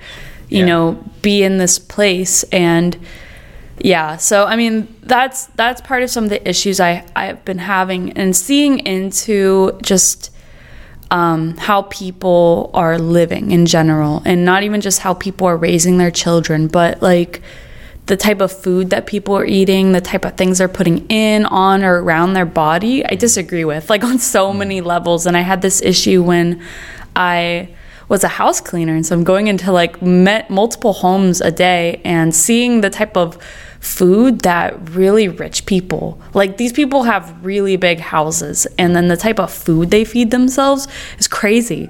I'm like, like you have that much money, and but you you don't prioritize your health. Like, is it just garbage? Like, cheap It was garbage? All really processed food. And then and then they'd have a whole cabinet full of, like, pill bottles. And so, like, I see the correlations. And so it's just really interesting to me because, you know, I'm not... I'm not a person who's rich or, you know, has a bunch of money, but I do prioritize my health and I prioritize what I put in on or around my body, you know, like lotions, um, the foods I eat. I eat from farms. I, I eat just real food. And then the products I use in my house, like, are very simple. Like, I won't, when it comes to cleaning counters, like, all you need is a little bit of white vinegar and some, like, essential oils and water. And, you know, that's, or some alcohol-based, um, you know, cleaning product. You don't need all of this really harsh chemicals in, in the environment. And, like, there are actually, there's so many studies about fragrances. And this is something I've been kind of, like, studying a lot for the past few years, and especially where, where I've been living, you know, um, she, she uses a lot of fragrances in her home, and it really, um, it disrupts the hormonal cycle. It disrupts, like, a lot of brain um, development and the brain being able to function properly, because when they write fragrance on a bottle, uh, like any sort of cleaning product or lotion or um, just anything that has a smell that comes off of it, it's proprietary. They don't actually have to say, like, that could be a hundred different chemicals of, like, random whatever, and usually they're petroleum based, and so they're just, like, really toxic for the environment, and they're toxic for the human body, but they don't actually have to tell all the ingredients if they just write fragrance, because it's, like, their secret recipe. Mm. But really, these products are actually causing a lot of health issues in um in people, and, you know, and so I, I've been kind of in that sort of environment, and, you know, I'm somebody who keeps my body really healthy, and I've noticed the effects of these fragrances in my own home environment. And so that's been um, definitely really challenging, and it's making me realize even more how right I was. So um, it's curious because I, well, because my, my dad, he hates all anything scented like that. Mm-hmm. And, like, I found myself, so we never used anything like that in the house. That's good. And I found myself, like, if I'll spray Febreze, I'll be like, oh, like, what is, this is garbage. Like, yeah, get well, this out of here. And the thing is, like, once you basically remove yourself from them for a long time, your mm-hmm. body starts to, you know, go into its more natural state. Mm-hmm. And so when you bring this chemical back in, your body actually tells you, and it's like, ooh, like, there's something wrong. Like, I feel, and whenever I smell fragrant in public, um, Uh, like a chemical fragrance, it's different than essential oils and, you know, like, real natural smells. Like, I love I, I love oils and scents that are from plants and, you know, just naturally derived.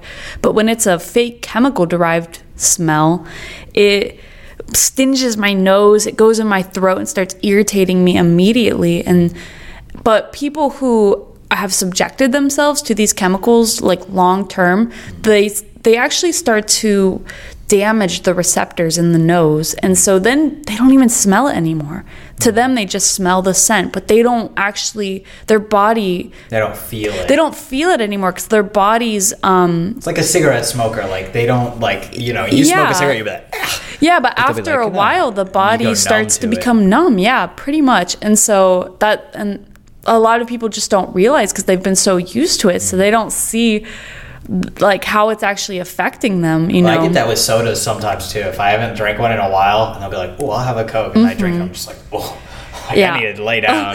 I haven't drank soda in a very long time, and I mean, I used to drink a lot growing up, mm-hmm. and, you know, I use I actually grew up um, doing everything that people do now, and. Mm-hmm. I also grew up very sick, like going to the hospital a lot. Um, I constantly had heart problems, and I, I was having, like, random rashes on my body all the time, and just all these issues. And I was, even when I lived in Hawaii, like, I didn't want to go outside. I didn't, I, if we went on a hike, I'd be, like, out of breath, like, after ten minutes of hiking. And I just, I remember I just had so many issues. And then Um, once I started to take my health into my own hands, and um, it was actually when I turned eighteen, everything I was eating was making me sick. Mm-hmm. Like, I, I just felt so terrible afterward. And then I watched a documentary um, about like the f- food industry and how all the animal products were like factory farmed and all this, and it like really messed me up. So I,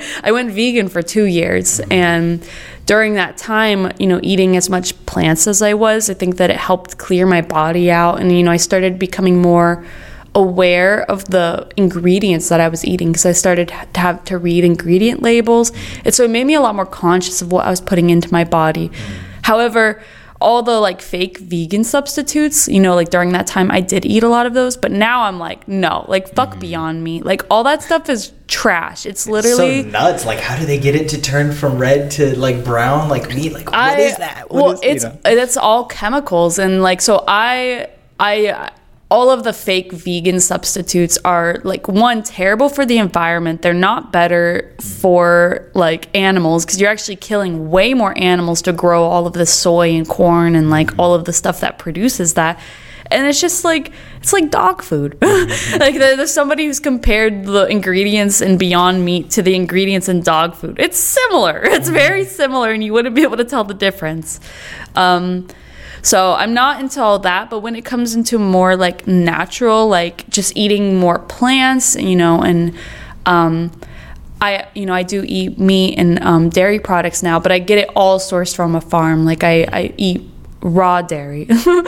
and so I get it completely un, un um, processed basically. Is it more expensive? Like, is it a lot more it, expensive? Um, or? So the type of milk that I get is from like A two cows, which are a type of breed of cow yeah. that have not been um, genetically modified at all. Like they haven't, they're like yeah. the original cows. The and um, a gallon of that milk is about eighteen dollars. Oh my God. yeah. That's... But it, but it's like the best milk I've ever had in my entire life. I don't, I and... don't know that I like milk enough to pay twenty bucks. That's like a bottle of wine, you know? It's yeah. like, oh, this is a fine but, milk. But I'm not, but I'm not buying a bunch of other stuff, you know, mm-hmm. like I eat a lot more simply, and I don't need as much food, and so, you know, that's it, it's being paid somewhere else. But, you know, obviously, like I want to have my own farm and my own cows, mm-hmm. and so I can have my own milk and all that. But yeah, well, I think there's something to be said for, well, because I watched this documentary. It was called like King Corn, and so it was just about like why corn is in everything and mm-hmm. how it's like super subsidized by the government. And they were saying how, like, the average, like, the percent of an American's budget that goes into food is, like, six percent or something. It's way smaller than, like, most European countries or something like that, where it's, like, twenty percent or something like mm-hmm. that. And so it's like, yeah, we have, like, our food is a lot cheaper compared to, you know, other places, which, I mean, you could argue food is still expensive. Yeah. Um, but it's like, you know, we're not paying as much as we could be for food, and like saying, you know, yeah, I could pay a million dollars for food, but like, you know, we're not paying as much as we reasonably could be, and we're kind of sacrificing the quality. Oh, one hundred percent. And I mean, like, there's people will go and they'll travel to Europe and they'll eat so much food, and they, they won't feel shitty afterward, mm-hmm. and it's because in Europe they've actually banned a bunch of chemicals mm-hmm. that people or that Amer- uh, they put in American food.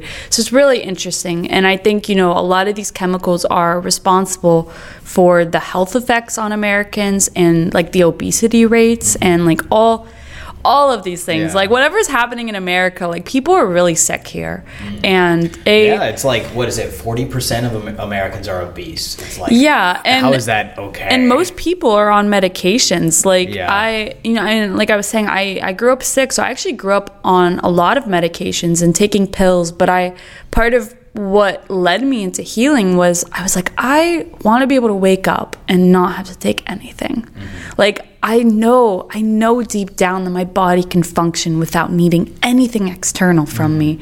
And so it started me on this path of healing my body and completely taking my health into my own hands. And I mean, I don't go to the doctors anymore. Like mm-hmm. I, you know, I've done a lot of research, and I found a lot of herbs that do the same thing that like prescription pills do.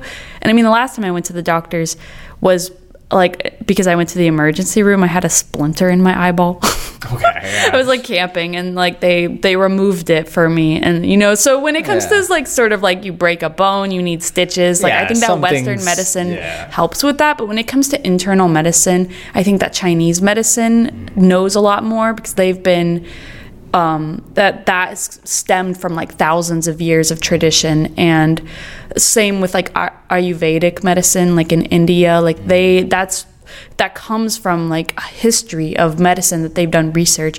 Western medicine is only about like one hundred years old, and it started on the exploitation of black people. Mm. So I mean, they're still exploiting people. That's I basically don't know that I agree with that. No? I, well, because I think, you know, Western medicine had kind of started back like with the Greeks, like with, you know, like Hippocrates, I want to say. Like I don't think that they practice oath. The same thing, though. I, I think it's definitely uh, become different with modern technology, but I'm, I mean, I don't want to, because I, I think that saying like, oh, you know, Western medicine bad, Eastern medicine good, like you're kind of throwing the baby out with the bathwater, which, you know, that's definitely simplifying what you said. Mm-hmm. Um, but like, I don't know, just like, the level that technology is at to where now we can like customize a molecule exactly like you, you you want this molecule, yeah, oh no no no this molecule is, you know, this molecule makes people a little bit crazy, so instead of meth we'll stick an extra hydrogen on it, and then boom, you have Adderall and everything's fine. And like, you know, obviously Adderall's not great, but I think though that the issues with those with that though is they are separating the whole like symptom of whatever the issue is, and then they're like, okay, here's this one molecule for that one problem.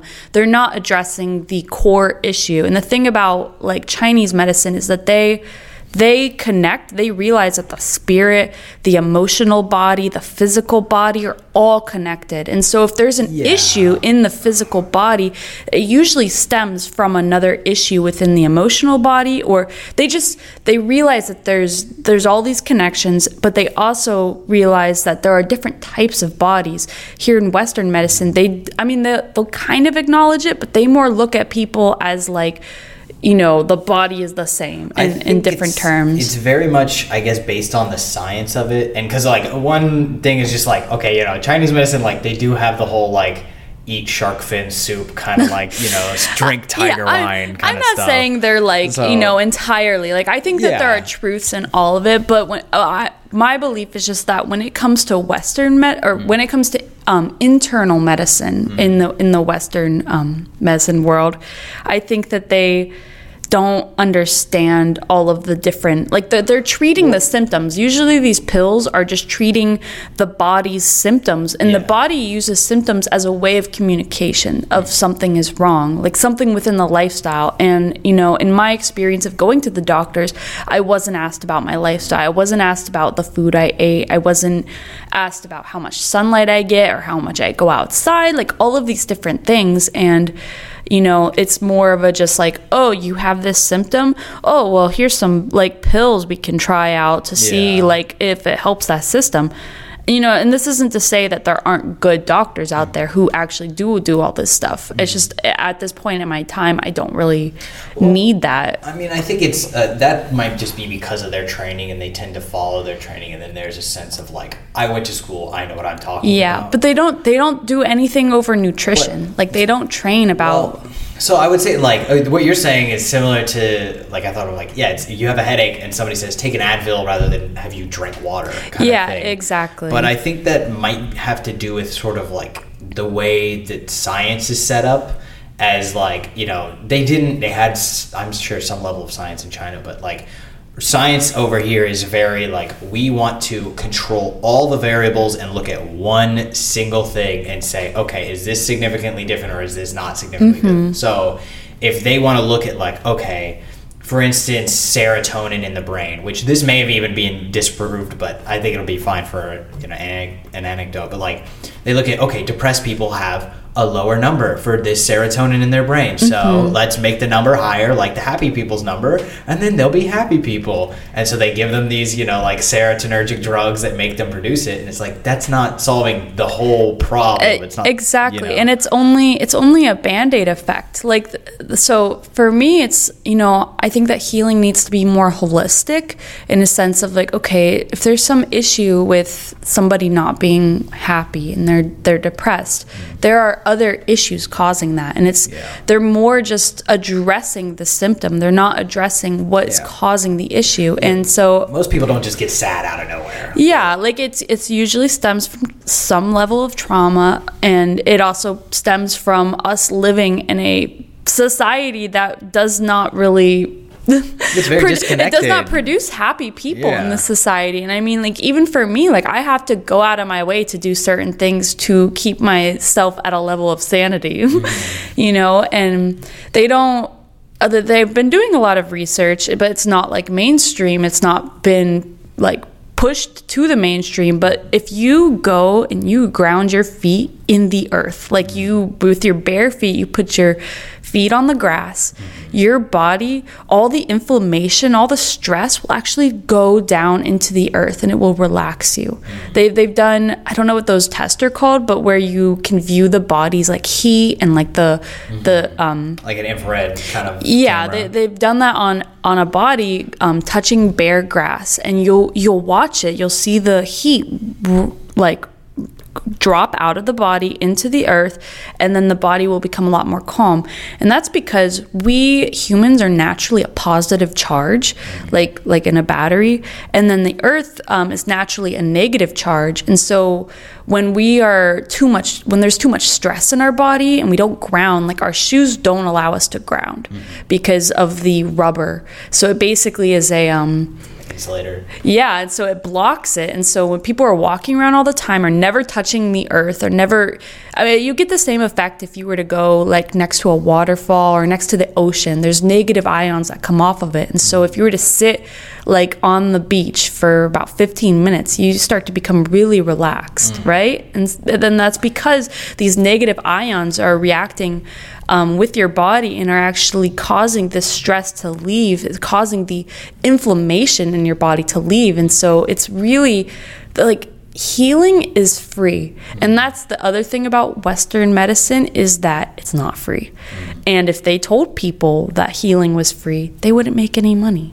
Well, that's like um, I heard that as a reason for like, okay, uh, a lot of people are saying, yeah, people, you should take more vitamin D, and that'll help prevent coronavirus. It'll help your you don't immune need to system. Take it. Just go into the sunlight. And but but like, you know, the normal like American lifestyle, like most people are in offices working, exactly, and so they can't. But like as in comparison to like, you know, the vaccine, mm-hmm. and they were saying that like, well, vitamin D is not a really profit- profitable drug, so nobody's going to pay to do the studies to mm-hmm. see whether or not it's effective, because, you know, if it is effective, great, we're going to make no money off this solution. But if we look at this other really expensive solution, we can say, oh, we proved this one works. Go exactly. with the one where we make a bunch of money. Exactly. It's all about money. They don't. They don't really care about people's health, because if they did, they wouldn't make any money, because, as I said, true healing is free. Like, I really believe that the body, one, it's self-regenerating. You are constantly making new cells, and your body is always wanting to push you forward into the next moment, and wants you to grow, wants you to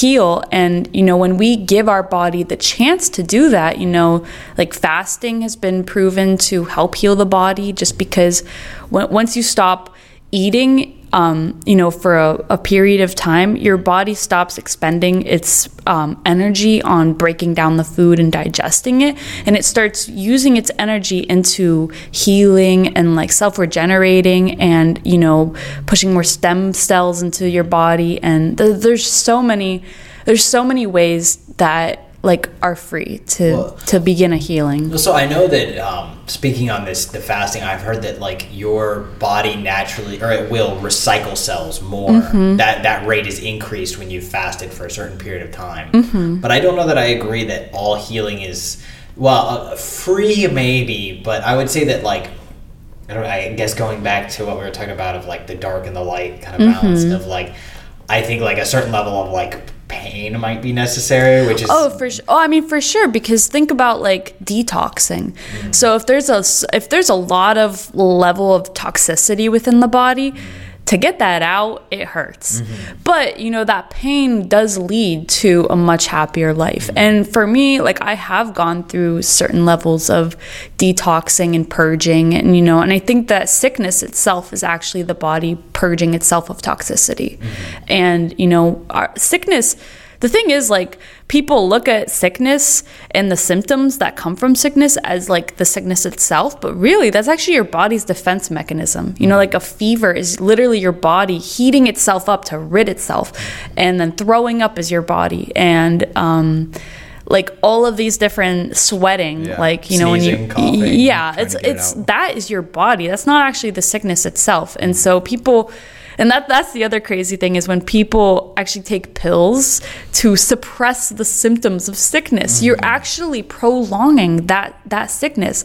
Because if you're taking a pill that stops you from sneezing or stops your body from having a fever, mm-hmm.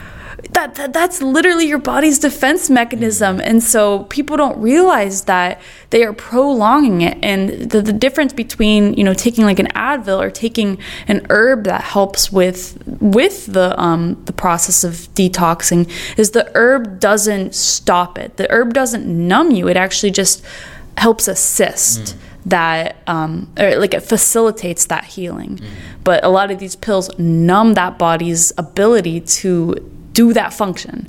And so I don't take any of those pills. Like if I'm sick, I usually just deal with it. And people are like, why don't you take something? I'm like, nope, I'm just gonna lay down, I'm gonna drink water. You know, you can eat fruit to help like carry mucus out and whatnot. And, and then I take um If if I'm really sick, I'll take like propolis or like holy basil or oregano. Like there's a bunch of herbs that help my body um, heal.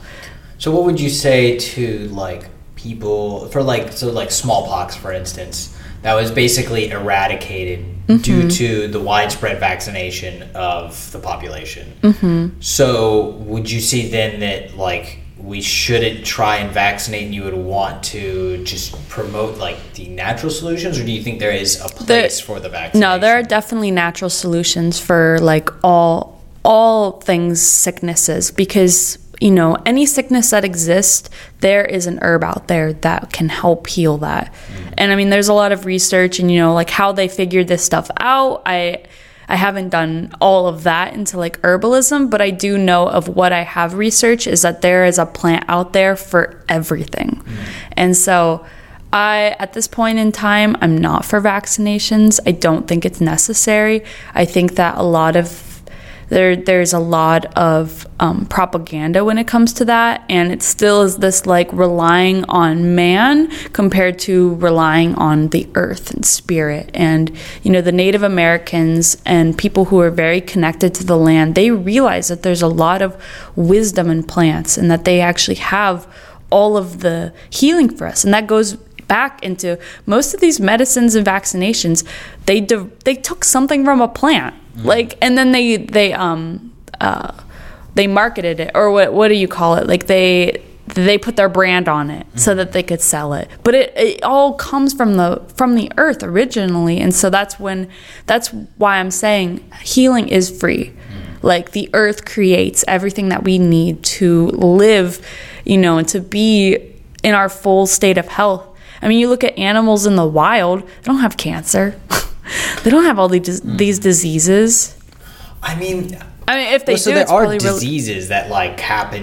You know, like there's mad cow disease. It's which rare though, like, but most of that has been documented from human involvement. Mm. So I mean, you look at an animal like out in the wild. Like obviously, the animals get sick and die. Like it happens here and there, and that's part of natural selection. But in general, most animals in the wild, like if I saw a deer, it's like running and it's doing its own thing, and it doesn't look like it's, you know, toppled over and it's not taking medication every day. Yeah, that's true.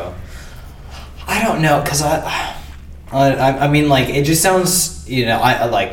I think you you make fair points, but to some extent I'm like, okay, like all there's a plant for everything. I'm like, okay, maybe a little bit too there are like thousands, into the plants. Thousands of plants. Like I could I think it could be utilized definitely a lot more than it is, but I wouldn't go all the way in saying that like we don't need any, like throw it all out. We don't need the modern medicine. We have all the plants to I mean, at this point, you know, it's like a lot of that knowledge has been thrown away basically, especially in Western civilization. You know, they look at Um, holistic healing or like herbalism as pseudoscience. Mm. But that was actually the first science. Like our ancestors used plants mm. to heal themselves, like, you know, and so it seems that there's been this shift in the, like, who has the knowledge, you know, because it was like our grandmothers were, you know, using more natural, like, um, herbal remedies to heal their family. And then now it's like people have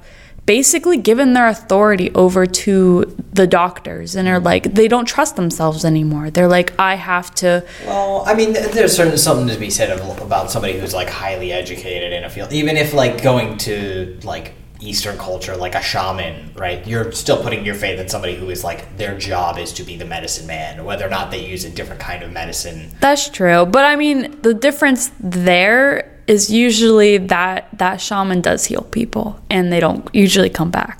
I mean, like, there's plenty of like, I mean, a lot of people get healed here, and, and you know, I think there are definitely problems, but I wouldn't say that like there's no benefits. Like, okay, surgery, for instance, you know, like, there's no plant that's going to knock somebody out to where you can, you know, remove their hip, you know? Yeah.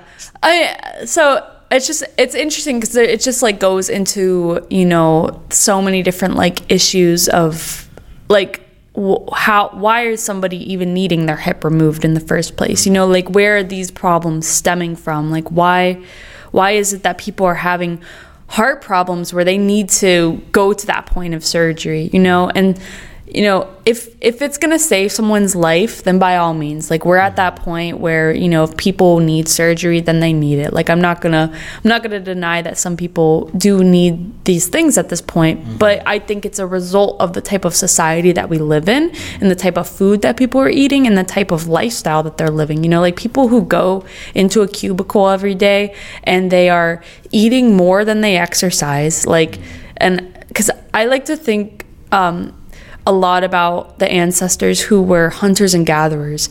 They would spend all day outside, you know, either finding their food, scavenging it, um, preparing it, um, you know, and like killing an animal and bringing it back to the mm-hmm. village. But they spent all day exercising, you know, basically working out their body just to then eat eat food at the end of that day and to share it with everybody in a community sense. But now you don't even have to leave your bed. You can have food delivered to your house. You could have somebody walk into your room. You don't have to get up at all. It's kind of crazy. So it's like this level of consumption to the level of like how much work goes into um, preparing what it is that you're eating. It's it's unnatural.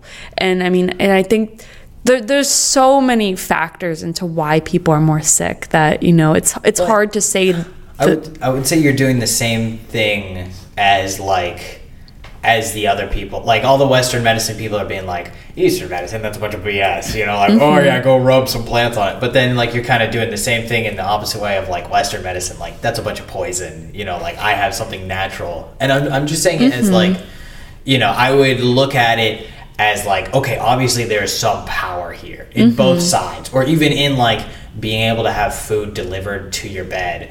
Like, okay, yeah, maybe you shouldn't sit on your bed all the time and eat, but like, just like, I would say like, just look at the fact of like, holy shit, you know, like I can just sit anywhere in the world and have like, you know, like imagine it's seventeen hundred, they're like, oh, what do we have? Potatoes or dirt for dinner? And you could yeah. be like, I want Indian or Ethiopian or Chinese, and you can have them all delivered right, and you don't even have to not, you know, like at the literally at your fingertips. Mm-hmm. Like, isn't that amazing? You know, it, like, I mean, it is amazing, and it's, you know, we we're definitely very privileged and mm-hmm. blessed to have this certain abundance come to us, but I think that this over complex like lifestyle that people are living in, this like over luxurious lifestyle, is actually the leading cause of a lot of just unhappiness and like not being content or fulfilled. You know, there's all yeah like but I think you're you're putting two things together. Like like I would say this, like,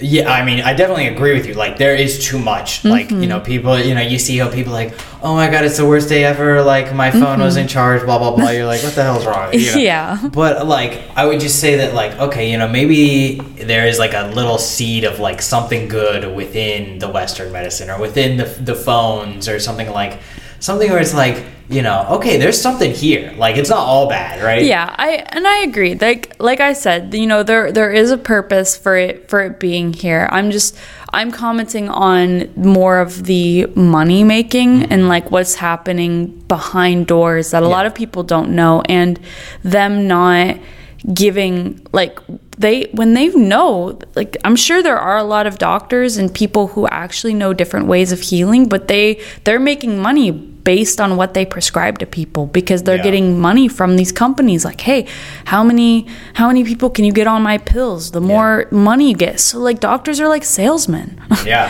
And that that's the part that I think is corrupt. You know, like I said, I, I can't say for all of doctors everywhere in America. Right. Like, there definitely are good doctors, but the whole system itself is based to market mm. pills to people. No, like, it's a problem. Yeah. And so And and I don't see it as healing. Like, I think if somebody has to take pills for the rest of their life, I don't look at them as a healed person. Mm.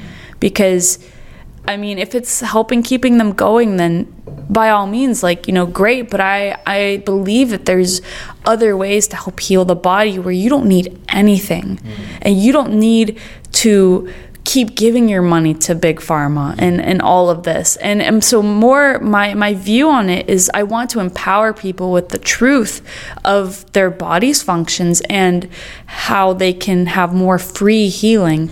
Because once they go on that path, they don't need the doctors. Mm-hmm. They don't need these people who just want to take money from them. And I want to offer it in a way that's free, where I'm I'm giving free information, basically, because I truly care about people. Mm-hmm. And I may not be a doctor. I may have not gone to school for like eight years to be a doctor, but I've done research and I've healed my own body. Because as I said, I grew up very sick, and I grew up the sickest in my family, and now I'm like the healthiest person in my mm. family. And so it's so crazy to be on the other side of that. Mm. Okay. I mean... Yeah, I see what you're saying. Like, I would definitely think, too, that it's, like, I don't have time to go, like, holy basil. Like, I don't know what that is, you know? I mean, um, it's it's all, like, tinctures and whatnot. But obviously, you know, there there comes a place for, you know, not everybody can do that that type of research, and not everybody is interested in it. But, you know, if you, like... If you make it digestible, yeah, like, exa- I think that's something where it's, like, very useful. Exactly. You know? Like, you know, the, the difference between me and a doctor is if somebody were to say, like, oh, you know, I'm having some gut issues, I would recommend, like, a bunch of herbs or, like, herbal teas. And, like, I just say, you know, take this for, like, a few weeks, see how you feel. And usually by then it helps. Mm-hmm. Because in, in my experience of how I healed, I did a lot of teas, I did a lot of tinctures. But the thing is, you don't need it long term, because your body, what, what the plants do when it's in its whole form compared to when it's in a pill form, because they are isolating a protein from the plant and they're putting it in this pill form with a bunch of other random chemicals, and the body doesn't know how to read that when it's in an isolated form. But the thing about when it's in a plant form is it is it has all of the components that the p- plant created it with. And so when your body ingests the plant in its whole form, it actually communicates with your body, and it tells You, it tells your body how to heal itself. And so it basically just gives it like a little boost, and then you don't need it anymore. Mm-hmm. Like after, after usually it's like less than a week. In my experience of the healing, it's been less than a week, and I don't even ever have to take it again. Mm-hmm. Well, I think, uh, I don't know. Because I would say that, yeah, I, like I, I think the first sort of like the first line of defense shouldn't be go to the doctor, get pills. Yeah. But I think keeping it as like a, oh, like this is going to get, this is kind of heavy stuff. Like, okay, we got to consult the doctor of like, because like, you know, the cured AIDS, right? Like, whoa, holy shit. Okay. Mm-hmm. Like, I don't think there's a plan that's going to cure AIDS. Mm-hmm. That's, that's my personal, you know, prove me wrong, please. But like, there definitely you know, are. I, there, okay. there are there are cures to I, everything, and cancer has been cured several times. They don't want to. This, I I hope your podcast doesn't get removed. I mean, me saying I, that, but there are many people who have figured out cures to cancer, mm. and but. Still, the doctors, they still do these runs of like, oh, we still haven't found the cure, but keep giving us more money so we can do more research. Like, no, they they don't want people to really heal, because then they they wouldn't make more money. If every person that they walked through their door and they healed them immediately, those people wouldn't need to be coming back. Mm. And so, you know, the doctors, like, it should be more of a nonprofit. It should be more of a thing that doesn't have to do with money, but it's more of a place where you go and you get healed. Mm. But I don't hear that many people say, oh yeah, I just went to the doctor and they healed my problem. Mm-hmm. They fixed it. I don't need anything anymore. But like, no, yeah. It's like a, I have to take this pill now, like to, you know, deal with this issue. And, and then somebody's in this perpetual state of being sick. And the same thing goes with mental health. It's like people continue, like they're like, oh, I have bipolar. It's not,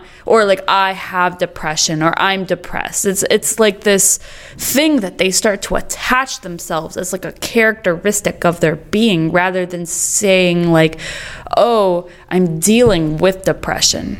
So they're they're attaching themselves to this mindset and or to this disease that they have. And really, I mean, you break up the word disease, it's dis-ease, when your body is feeling like not at ease. Mm-hmm. And so, you know, when it when it comes to somebody like, you know, I, I go through experiences where I, I do feel depressed, mm-hmm. and I, I do feel like, you know, I'll have symptoms of A D H D or other other sort of things where I can't focus, or like, you know, I'm feeling mood swings or whatever. But I don't I don't I don't put that on me, and you know, I don't attach myself to these things because I'm a human being, yeah. who experiences the fluctuation of emotions, and things come and go, and I just acknowledge it. And you know, I do self-care during those moments where I am feeling depressed, and sometimes it's hard to do self-care, and I kind of just like loathe in it, but I do acknowledge that I will be happy again, and you know, this is just a low right now in in like the wavelength of my life where yeah. it goes up and down, up and down. And when I'm in the low, I know that I'm on my way up. Yeah. So, you know, I just acknowledge that I I'm constantly changing being, and you know, there are many things I can do to change and to heal myself and to basically just go through it. So I'm not, you know, I don't attach myself to yeah. any disease or like anything like that. I think, I don't know, I guess to from what I can tell, like, it almost seems like it's a crutch in that you can say, like, like, it's like, oh, no, like, I have depression. Like, I don't need to, like, try to be happy. You're like, I've given up, so, like, I can just, I don't have to change. Like, yeah. I can be like, nope, I have A D H D. I don't need to learn how to concentrate on anything. Like, I'm I'm good, you know. It's like, oh, you know, I, I can't pay attention to get my work done. It's like, well, it's not my fault. It's my disease's fault. So like, exactly. Can, it is a crutch. And so it goes back into this ultimate... And I think I talked about it last time when we were talking, but ultimately people don't want to be responsible for themselves. Mm. And like when you give your authority to the doctors, they're now responsible for you. Like, oh, they're they're why I'm not healing, because like they're giving me this pill and that's not working. And then I get them to give me a different pill and then that's not working. Mm. It's ultimately removing the responsibility from us being in a human body, because this is we're operating a little universe here. Like the more that I grow and become an adult, I'm like, I am responsible for everything in my life. Every problem that I experience now, every issue is something, a choice that I made or that I have to make. And when I choose to be responsible for all of what happened to me, even though I may have not caused a lot of the traumas that I experienced, those I'm not in those situations anymore. So I'm responsible for healing it and for basically resolving that within myself so that I don't have to perpetuate that trauma further in my own life and onto other people. You know, I, it's not it's not their bags to carry. It's like, yeah. I'm responsible for carrying my own bag, or I'm responsible for cleaning out my bag and getting rid of shit. Mm-hmm. You know, I'm not going to carry around my crap anymore. I want to be lighter. I want to yeah. I want to experience freedom, basically. And so it's my responsibility. Like, you know, a saying, I think it's in like Spider-Man but like the greatest freedom comes with the greatest responsibility, or it's something like that. Mm-hmm. um you know, for, for us to experience true freedom in the body and the mind and the spirit, you have to be able to handle your whole universe and like be able to carry everything that is operating in your universe. And so when I say I'm responsible for any sicknesses that happen in my body, it's usually because I had been making choices that were making my body feel sick. Mm. And a lot of people don't realize that when you go to the store, you are consenting to buying whatever you're buying to put into your home, into your body. Like, and people may not realize because they, they just don't read the ingredients of things. And so they may be like, that they're going to displace the responsibility again of like, oh, this company made me sick because they're putting chemicals in their product. But it's like, they put it on the back. Yeah. Of the box, like, but you didn't read it, so you consented to buying it and you consented to eating it. Mm, well, okay, because like I definitely I agree a lot with like people need personal responsibility, and I see yeah like it's very easy because I, I have a friend who and she you used to want to be a doctor, or you know Nicolette, mm-hmm. um, and and um, and she would tell me, she's like yeah like it's just so frustrating when people come in here and they're like, prescribe me like diabetes medicine or something or this weight loss drug. And it's like, have you tried like dieting? Have you tried not eating? And mm-hmm. they're like, oh, like what are you talking about? Because they want a magic pill that's going to basically do take responsibility for them. Mm. But it's not like you pay in a different way. But I don't know that it's... I'm apprehensive to say that everybody has one hundred percent control over themselves, which, I, you know, that's kind of going back on the whole, like, you know, my disease is my affliction, blah, blah, blah. But I think that there are certain people, like, let's say, like, dumb people, for instance, which, you know, it's nice to you'd be like, yeah, the idiots, right? Not mm-hmm. me. I'm not dumb. But, uh, like, I think there's certain people where, like, okay, for instance, the chemicals on the back of something, it's like they don't understand that it's something that's bad yeah. for them. Or they think, like, what do you mean the doctor's not helping me? Like, he's a nice guy. Well, and he ignorance gives me this medicine. Is bliss. Yeah, but like, I'm saying that I wouldn't p- totally put the blame on them. I think there's a certain responsibility of those who are aware, mm-hmm. you know, those who are like kind of the guardians of yeah. those people who can't guard themselves. It's like, you know, you need to be a little bit careful as not to like, you know, you're kind of responsible not just for yourself, but like for other people, since you have it's so the mm-hmm. quote was, with great power comes great responsibility. Yeah, definitely. And I think that kind of like connecting that to what I'm saying is like, oh yeah, no, like, yeah, if you have the power of like great intelligence or mm-hmm. great ability, like you're responsible also to help those people who don't have it too. I, and, and I agree, uh, though some of the issues that come up is like, um, you know, I, I've experienced this with my family where I'm trying to s- share my knowledge with them, but they think I'm attacking them. Mm-hmm. They're like, you, like, I don't, I don't need your help. Like, I don't, yeah. I don't want you to tell me what to do, basically. And yeah. I'm like, I, I'm like, I'm only saying this because you were complaining, you know, and these people who complain are the same people who aren't taking responsibility for the choices that they've made, mm-hmm. but they would rather just stay in that victim mode because it's easier. They don't have to...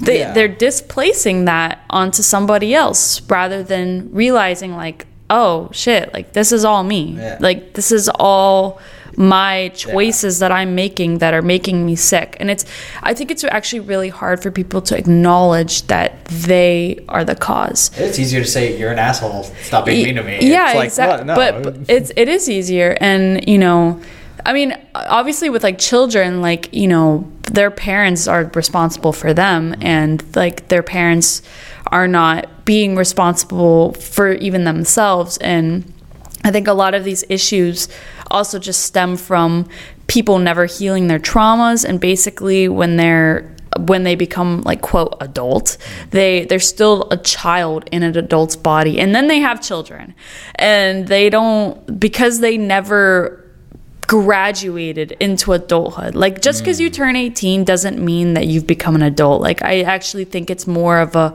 a mature, and like once you take responsibility for your being completely, I think that you actually graduate in a more like energetic way to an adulthood. Because when I when I decide to have children, I know that I'm making the choice to bring them into this world, and I'm going to make the choice to care for them and all of their needs and everything that they need, because I've done the research about my own body and what it what it takes to even be in a body that I do believe that I could teach children in a really tactful way. Mm-hmm. And so, you know, I do believe, like, I, I still think that I, you know, several years I could I could still go without having children, but I I do know that when when I do decide to do that, it will, that I have taken responsibility for myself and that I will not put any of my traumas onto them. Like, I'm going to give them a completely free life. Yeah. And, you know, I mean, the, the, the issues of people not taking responsibility and then having children also mixed with, um, in America, the amount of chemicals, because it's cheaper to put them in this product, and just having people be ignorant to the amount of chemicals that, you know, you go into the grocery store, you don't think about, like, oh, like, are all these foods poison? Like, that's not most people's thoughts, mm. you know? Like, they go in, they see the box, and I once heard somebody say, like, the front is for entertainment, the back is for information. Mm. And it's like, ignore the front. No matter how colorful it looks yeah. or how beautiful the product may look, yeah. you need to read what is inside of it, because it doesn't matter if it looks all pretty and whatnot. Like, yeah. that is to try to trick you into buying it, because it's like, wow, look, yeah. it looks so yummy. But I go into the grocery store and I acknowledge that eighty percent of what's in in those processed food boxes is, like, really toxic to the body. Yeah. Well, I think, yeah, it's kind of like when you look, it's like, what am I buying? It's like, you're not buying Coca-Cola, you're buying water, high fructose exactly. corn syrup, and flavoring. And, and I mean, think about, so, like, the gut and the, the body is, is like a computer. You know, it, it um, processes data. Mm-hmm. So think about all of these ingredients that are, if you read the back of a box of, like, cereal, it's got, like, fifty ingredients in it. Your yeah, body like- has to process all of those ingredients, and most of those things would ne- your body would never naturally come into contact with if you were, like, living in nature. Yeah. You know, and so your body is now having to process things that are isolated chemicals that it would never naturally come into contact with. And most of this stuff isn't being processed. It's just being stored in the body. And then it's a buildup of toxicity. And so what I actually think that cancer is, and what a lot of diseases are, is actually just toxicity mm-hmm. that continues to build up in the body, in the bloodstream, in the lymphatic system. And, like, a tumor is basically your body storing all of that chemical, all of that toxic waste and gunk into one area. It's like separating it so that it doesn't contaminate the bloodstream. And naturally, what would happen if a person were to start having a tumor is if they were to stop that toxicity overload and they were to start to support the body in um like releasing the toxins and basically purging them from the system, the tumor would actually just fall off. Mm-hmm. But when it's cut off and the body has now, it's like, whoa, where did my little patch of toxins go that I was, like, storing away from the rest of the body? That's actually what may cause it to now start going into the bloodstream, because that that function of the body, because the body is divinely intelligent. I, I really believe that it was made to be able to heal itself and to regenerate itself. And so when that is removed, and then the person continues the lifestyle that they were living and doesn't stop the lifestyle, all of those toxins are now being put somewhere else into the body. Hmm. So artificial sweeteners, you're like, no. No, not no. at all. Because I'll have some of these energy drinks, and, like, I don't, have you ever, like, heard of Bang? Yeah, I have. I'm, I'm like, like I would look at it and I'm like, it's, you know, three cups of coffee worth of caffeine. It's crystal clear and it tastes like birthday cake, but it's zero calories. You're like, what the fuck is yeah. in this can? You know, yeah, you're exactly. like, where did they get this? Um, and like, I mean, I won't say it has been all bad, because it is, like, puts a little pep in your step, at least the first one. Mm-hmm. But I know a lot of people who are, like, addicted to these, where it's like, I live on energy drinks. Yeah, and it's like, and holy it, shit, oh, and the, like, there's so many chemicals in those. And, you know, I I used to drink energy drinks when I was younger. Like, I I mean, I was on A D H D pills for about, like, eight years of my life, and so I'm very aware of this, like, oh, I need to focus, or I need to, like, consume something to focus. But I'm at this point now where, you know, I mean, I even still, like, I will sometimes still drink coffee or, like, matcha, like, tea, you know, that has caffeine in it. But I know ultimately, like, a lot of this stems from not being in a more natural environment, and also not operating to like my own circadian rhythm of how I should be living on this earth. You know, me having to operate by being in a job and, you know, having to wake up at certain times and having to like expend my energy. I'm, I'm feeling that I need to consume energy to in order to do this. But naturally, the body shouldn't have to consume anything. Mm-hmm. We, we we create our own electricity, our own energy. And, you know, I think there's a lot of natural ways to um, produce the energy in the body where you don't actually need to consume anything. So that's so, something you were saying at the end. I was like, yeah, you don't need to eat anything. And I was like, I don't know about that. Well, so, I mean, there's these people who live um, as breatharians where they, they say they don't consume any food and that they just breathe uh-huh. and to basically fuel their body. I've I've probably seen... Um, I've met a few people um, in real life who, who are doing this lifestyle. And it's interesting to me because it it would defy every belief that humanity and like this civilization has basically, you know, about like where you get your energy and how you basically continue to function. But I mean, when I've experienced doing breath work, you know, so the lungs and the breath is actually one of the most powerful healing that the body can really do, because the lungs are responsible for seventy percent of the detoxification that happens in the body. So every time you take a really deep breath in, not even just to your lungs, but to your diaphragm, and then you basically... I mean, I like to use my imagination. It's going to happen regardless if you imagine it or not. But I, I like to imagine that when I take a breath in, I'm scooping all of the, like, toxins or, like, dirty mm. stuff that may be floating around in my body. And then I'm, like, pushing it all out in my exhale. And so, you know, I do use my imagination because I do believe that's the body's, like, magic and intention mm. is to be able to see it in your mind's eye. And then it's actually happening. And so what I have noticed is the more that I do breath work and the more that I actually take deep conscious breaths, I my breath is getting deeper and I'm actually inhaling longer than I've ever inhaled before. And then when I exhale, I'm like, I feel like I'm releasing a lot of stuff. And so breath, I do think, fuels the body in a way that food never will. And it's it's free. It's free to breathe. So that goes back into my whole, like, I do believe healing is free. I don't think that people need to pay a doctor and pay for their whole life for all these pills that aren't healing them. They're just a crutch, you know? And I want to empower people. But I notice that when I tell people, especially online, where I mention, like, you can heal, like everything that you experience, you can heal. People get triggered. They get so triggered. And it's because they don't believe it.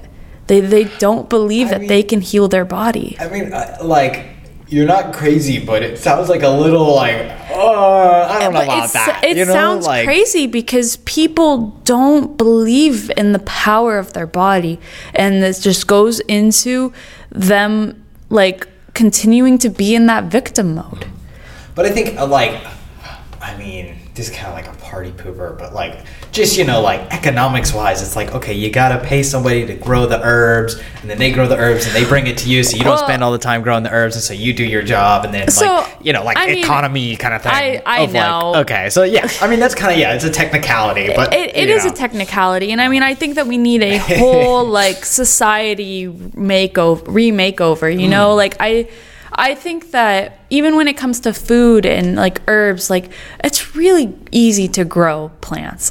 Like, a lot of people don't realize it, I but mean, it's it is, like, really easy to just plant some starter plants.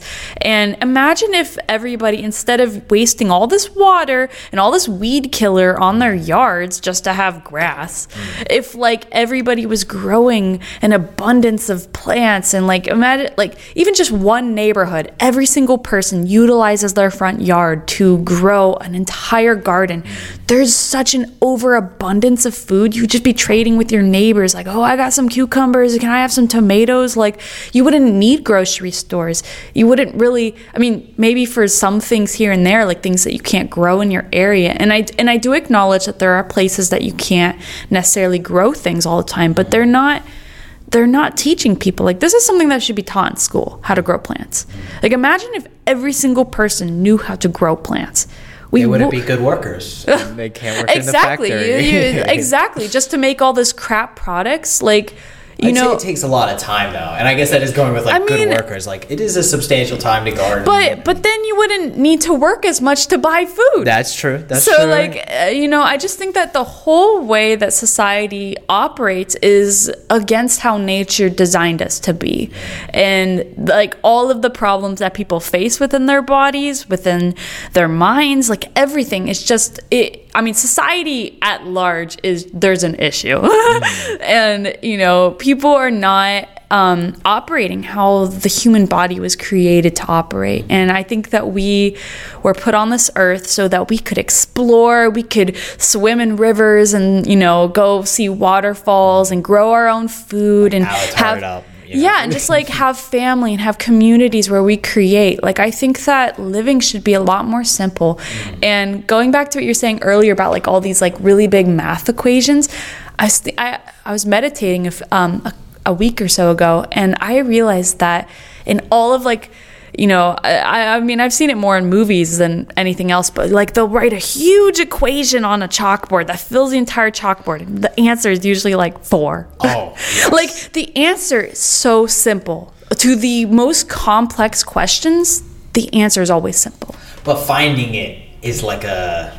I mean, this is just getting mathy, but like, you know, you'll have to go through like layers upon layer, and you bring all this and you spread it all out. Mm-hmm. You're like accounting for every factor. Yeah. And then you finally realize like, oh, these cancel out and these cancel out and these mm-hmm. cancel out. And you're like, oh, come on. And then it keeps going and you're like, it was one the whole time. And you're yeah. just like, oh my God. Yeah, but but I think that that goes for everything in life. Every complex question about reality, about what it means to be in a human body, about health, the answer is simple. Mm. And usually when it comes to healing, like, if I were to tell people, like, you can heal your body if you were to go and you were to just fast and be in nature and you were to touch the earth, you were just to breathe and, like, sit with yourself and to, like, really deeply go within yourself and to just, like, connect to who you are. And, I mean, you know, if I tell people that the answer is simple, it's hard for them to believe. Mm. And then that's the craziest part. And, you know, obviously it's taken me...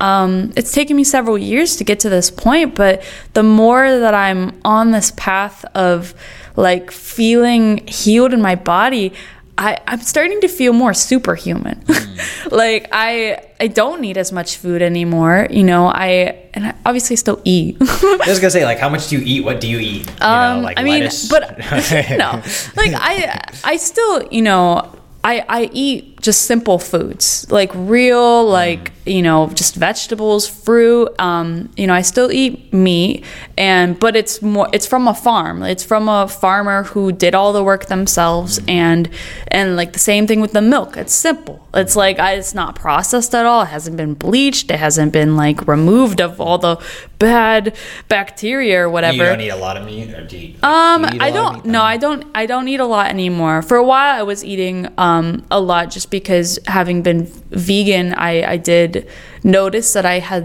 become very ungrounded. And the thing is, like, meat meat does, because it's a denser um, vibration of food, it does ground you into the physical realm. When I was vegan, I noticed I was like way way too in like the energetic body, and I wasn't like in my physical body. Like I was, you know, I can see auras, I can see a lot of energy around people, but I was noticing it was like, it was all just like energy. And, you know, I, I was like, I need to be here in the physical realm to do my work. Mm-hmm. And so I did notice that meat grounded me. And so, you know, I, I think that there's a balance and there's a moderation to that, because I had started to eat. There was one point where I was eating a lot of it, but I started to become so heavy, and I was like, I felt energetically like a lot more tired, and like, you know, I was kind of weighing down. And so I'm I'm now moving into a point where I'm like, I do want to feel a lot lighter in my body, and um, the more fruits and just vegetables I eat, like I do notice, because fruit and vegetable has an electrical charge when you eat it. Like, it's still alive basically when you eat it, especially if you just picked it off the plant. Um, So, you know, there's just different energetics in the food, but in total, like simplicity, like just real food, you know, like I don't, I hardly eat that much processed food anymore. And if I do, it's going to be like a more natural product that's been processed.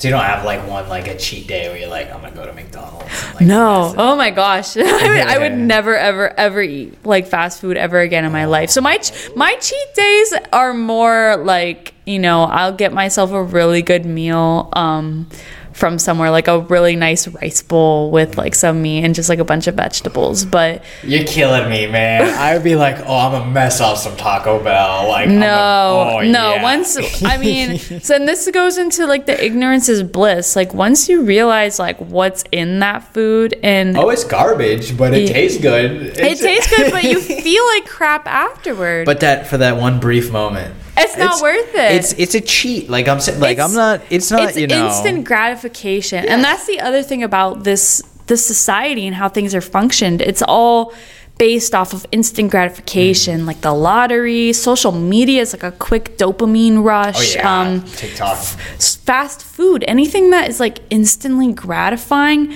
has long-term like negative consequences to it compared to things that are.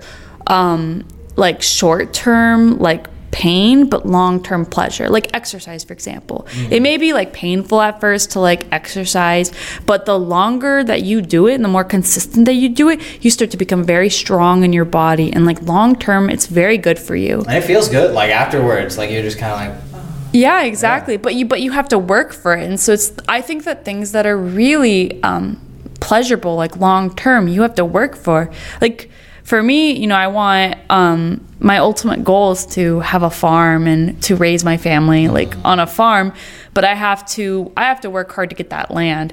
And what I notice a lot of people, especially girls my age, is like all the money that they're making, and they're like, I just want to go out and party right now, and like, you know, just I just want to live my life right now. Because I was I was living with some girls. Um, my last house, and you know I've started my own business, and I'm like in my room constantly working on my business, and they're like, you don't you don't want to do anything fun like all the time. And I'm like, this opportunity cost. I was like, unless if it's like um going to benefit, or like, you know, if our conversation is going to move me forward and like grow me in somehow, I'm I don't have time to just talk about nothing. Well, that is interesting, because I would think a lot of them are like, you know, you don't have a lot of time on this earth, like why not enjoy it? But I mean, you're that, also like, I, the, I don't have that, a lot of time, I'm not going to waste it. That is the mindset. But the thing is, like, they want to party now, and that's that instant gratification, mm-hmm. where it's like, I'm just going to party now, and then I'm going to work harder when I'm thirty. But for me, I'm like, I'm going to work hard now, so I'm going to retire when I'm thirty. Mm-hmm. And I'm going to have, like, all of the things I need when I'm, you know, when I'm that age. When they're older and they're still working hard to pay back everything that they wanted to party when they're younger, I'm using the more energy that I have as a younger being to work hard, so that by the time that I'm older, I can retire and I can relax and I don't have to worry about it, because I've set up basically all of my businesses that are going to make me money further like down. So I'm getting ahead of a lot of people. And see, I don't know, because I to me, I want to have both, right? I want to have my, I want to eat healthy for like a month, and then one day I'm just gonna be like, let's go get drunk and get some Taco Bell. Like, come on, you know? Like, I don't, I don't know. I, I mean, I'd like I to think, think there's a place for it. I think that, you know, there's definitely a balance, and you know, if it's only like once every blue moon, yeah, then little, you, know, you know, I think it's fine. But it's, pleasure. It's when it's a consistent thing, yeah. that's that's when it becomes a problem, and you know. Like like I said, I do have my, my own little cheat days, but I I mean I don't I don't drink. I do I do partake in um, some herb, um, and I do you know partake in um, mushrooms here and there, and um, yeah. D M T. Shiitake. Okay. Well, yeah. No, there's no. So, but but for me, I mean, those are all still like um, just. Very healing conscious experiences that I have. And um I did want to talk about D M T, because I know you were originally asking me before we yeah so you you uh, so what is that, what's up with that? Yeah, what's your rundown? What's up with that? um So D M T is this very magical substance that is in every single living thing on this planet. It is a, it is the molecule that um, they they have studied, and they, they they call it the spirit molecule, basically, because it's it's found in every plant, every human, every animal. And every time you take a breath, you're actually producing D M T. And so it's it's just this like really magical substance. Somehow they figured out how to extract it. Um, I mean, it originally like you know stems from ayahuasca, and some some shaman had a vision and was told, you need to combine this twig from this tree with this leaf from this other tree, and you need to mix it in a pot, and you need to just drink it. So it, like the way that it came to be was in a really like magical way. Like yeah. It was something that was meant to, but it is a very healing plant, and it basically shows you the mechanics of existence. So like what have you, like what mechanics have you seen? Um, so the veil has been lifted for me, where I have seen beyond this physical realm. It's almost like my spirit was like stepped way outside my body, and I had like an overarching like view of my whole life and of all of humanity itself. And I realized that this is a game that we're playing, and that my, my spirit is in this physical body, um, operating at the third dimension in this game. But my spirit has much more dimensions, and so does yours, so does like everybody. We we live in several dimensions at once, but our consciousness right now is in this physical reality. So it, what what would you say to the people who would say you're on drugs? Well, I mean, you know, it's it's definitely one of those things that like you you don't really understand unless if you do it, you know. Mm. And and actually you can reach you can reach the D M states D M T states naturally by breathing and by doing breath work and like meditating. Have you done that? Because I've heard so many people say it's possible, but I've never heard of anybody like. So I mean, you know, doing uh, it. So have you heard about like the third eye and the pineal gland? Mm. So. They're basically a bunch of crystals in the middle of your head, and crystals. Oh, you're losing me with the crystals. No, with I mean crystals. look it look it up. They they've they've done studies that there are there are actual crystals, and it's it's kind of like an antenna, like a like a radio station, and that antenna can um, move its channel into different dimensions, and basically you can travel within your own consciousness, and your spirit can um, use that that. Um, those crystals to move itself into a different dimension. And so when you breathe, um, and when you consciously breathe, you're actually moving cerebral fluid into your pineal gland.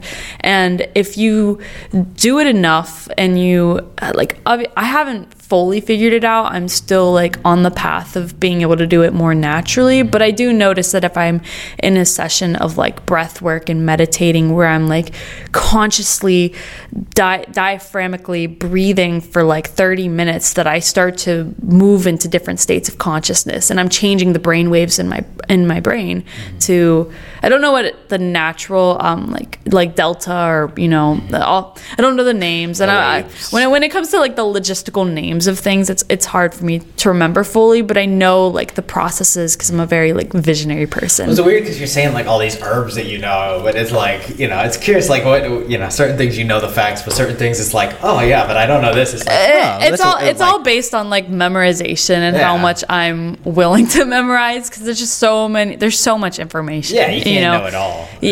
yeah, but but I do know that when I've experienced it, um, I have moved into different states of consciousness. And for me, like when I've inhaled um, D M T, it feels like I'm t- I've just took fifty breaths mm-hmm. at once. And I have met beings. They're called the machine elves. The machine elves. Yeah. I've heard of the elves. I've never heard of the machine well, elves. Well, I mean, so that like, that's, like, I guess the technical term. But basically, they're what the... What do you mean the technical term? I, like, there, there's, like right, a co- right. there's a codex online of, like, um, the things that people have seen in, in the D M T realm. Like, there's a mm. whole... thing that people have agreed upon, like, oh, I've seen the jesters, I've seen the machine elves, like there's there's all these terms. And so that's the crazy part, is like even though people may have different experiences on like D M T, there are consistent like things that people have seen across the board. Mm. And And so I have met the machine elves. They've done surgery on me before. Okay. And um, I know it sounds crazy, but it does sound crazy. It does, like. But I you mean, sound like you're on drugs. I'm sober right now. Okay.